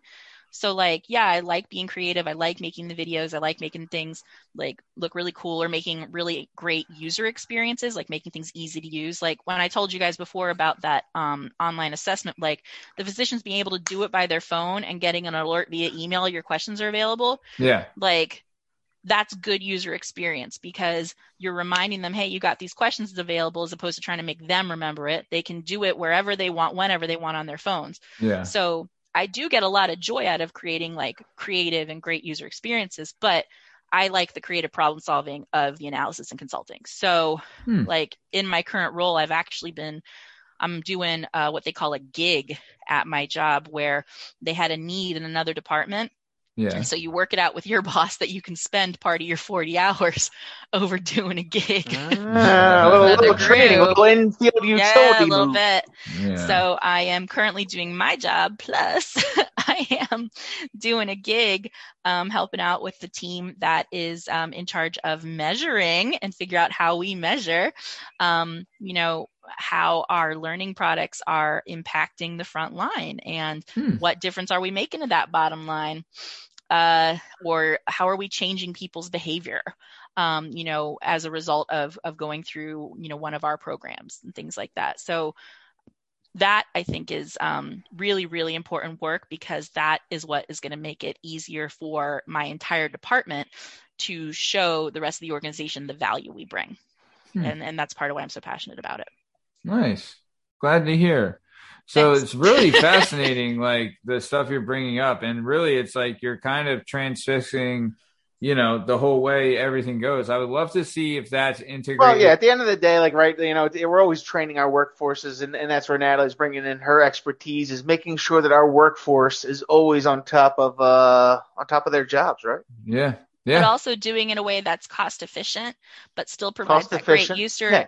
yeah but that still provides that great user experience i mean like literally before covid 90% of people had no clue what i did for a living if i tried to explain it to them but now with Ah. everybody's kids like having to Yeah. go to school Yeah. away from their classrooms or people in colleges doing the same thing like when i say i'm an instructional designer people either look at me like i'm the devil and i made like that horrific course that they had to sit through um, or they're like, "Oh, thank goodness you're the person who's making sure my child is still being educated, even though like they can't go to their classrooms." Yeah. Um, so Yeah, give and take there for sure. But there, yeah, there's a big spectrum of, of what people can do, but uh, but yeah, I uh, I like to say I'm one of the good ones. Um, I agree. I agree. But you're one of the ones that there's people that are doing it that are like, look, this is the minimum criteria we have to meet. Shovel it in your face, uh, you know, not in a good way. But you're and a actually lot of them are limited by the their organizations, which is a real Agreed. shame. Yeah, agreed. Okay. Yeah.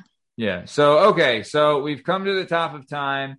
Natalie, this has been a fascinating episode. Really opened eyes to a lot of different things. Got a really, really cool backstory on a lot of stuff and like really interesting take on different things as well. Uh, me and Pete are usually in agreement with this, but Pete, I would love, I think we would both love to have you back on if you'd be willing to come back on the show, Natalie. Yeah, I'd We're always to. interested in how doctors in Nepal figure out how they're going to be not doctors, and that's what I got from today's podcast. That's what you got out of it. I, well, No, that's I'm just great. Perfect. But uh, so before we take off, Natalie, is there anything you'd like to say to the to the listening public before we get out of here? Um, uh, be nice to people. I don't know, man. I don't know what to All say. right. Well, Be that's not a- nice, yeah. yeah, be nice to people. That is a good thing to say. Uh, in this day and age, we need more niceness. Amen to that. Party boy Pete, anything you want to say to the dozens and dozens of Working Perspectives podcast listeners? I'll just uh, piggyback on that and uh, be kind, rewind people. Be kind and rewind. All right. Well, perfect. Well, this has been another episode of the Working Perspectives podcast. I'm Matt Lavelle, accompanied by Party Boy Pete McCormick. Our special guest today was Natalie Lavelle. You can find us on all podcast platforms and YouTube at Working Perspectives Podcast. You can join us on Instagram at Working Perspectives Podcast and follow us on the Twitter and the TikTok at Working Pod. If you'd like to be a guest on the show, please email us at workperspectives at gmail.com and go through the goddamn approval process with the PAAA, unlike some pirating bastard. All right? Uh, the live event will be October 2nd, so stay tuned for more information about tickets for that or just, you know, where to go and what time to be there. That old chestnut. Okay, so this has been another episode of the Working Perspectives podcast.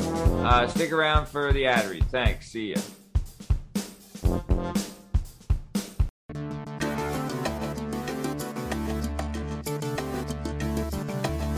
Do you have a message or a story inside of you that you've been waiting to tell? Have you always dreamed of writing a book but are intimidated by the complexities of the book publishing world? Perhaps you want to use a book to launch your public speaking or consulting career. If so, please reach out to Scott and Bell Publishing, located right here in beautiful Philadelphia, Pennsylvania. Scott and Bell Publishing handle all genres and authors with all experience levels. Scott and Bell Publishing gives authors 100% creative freedom and a higher royalty split. They can be found at www.skotbell.com. That's www.s is in Sam, K is in kite, O is in October, T is in Tom, B is in boy, E is in Edward, L is in Larry, L is in Larry.com. That's Scott Bell Publishing, where the authors go.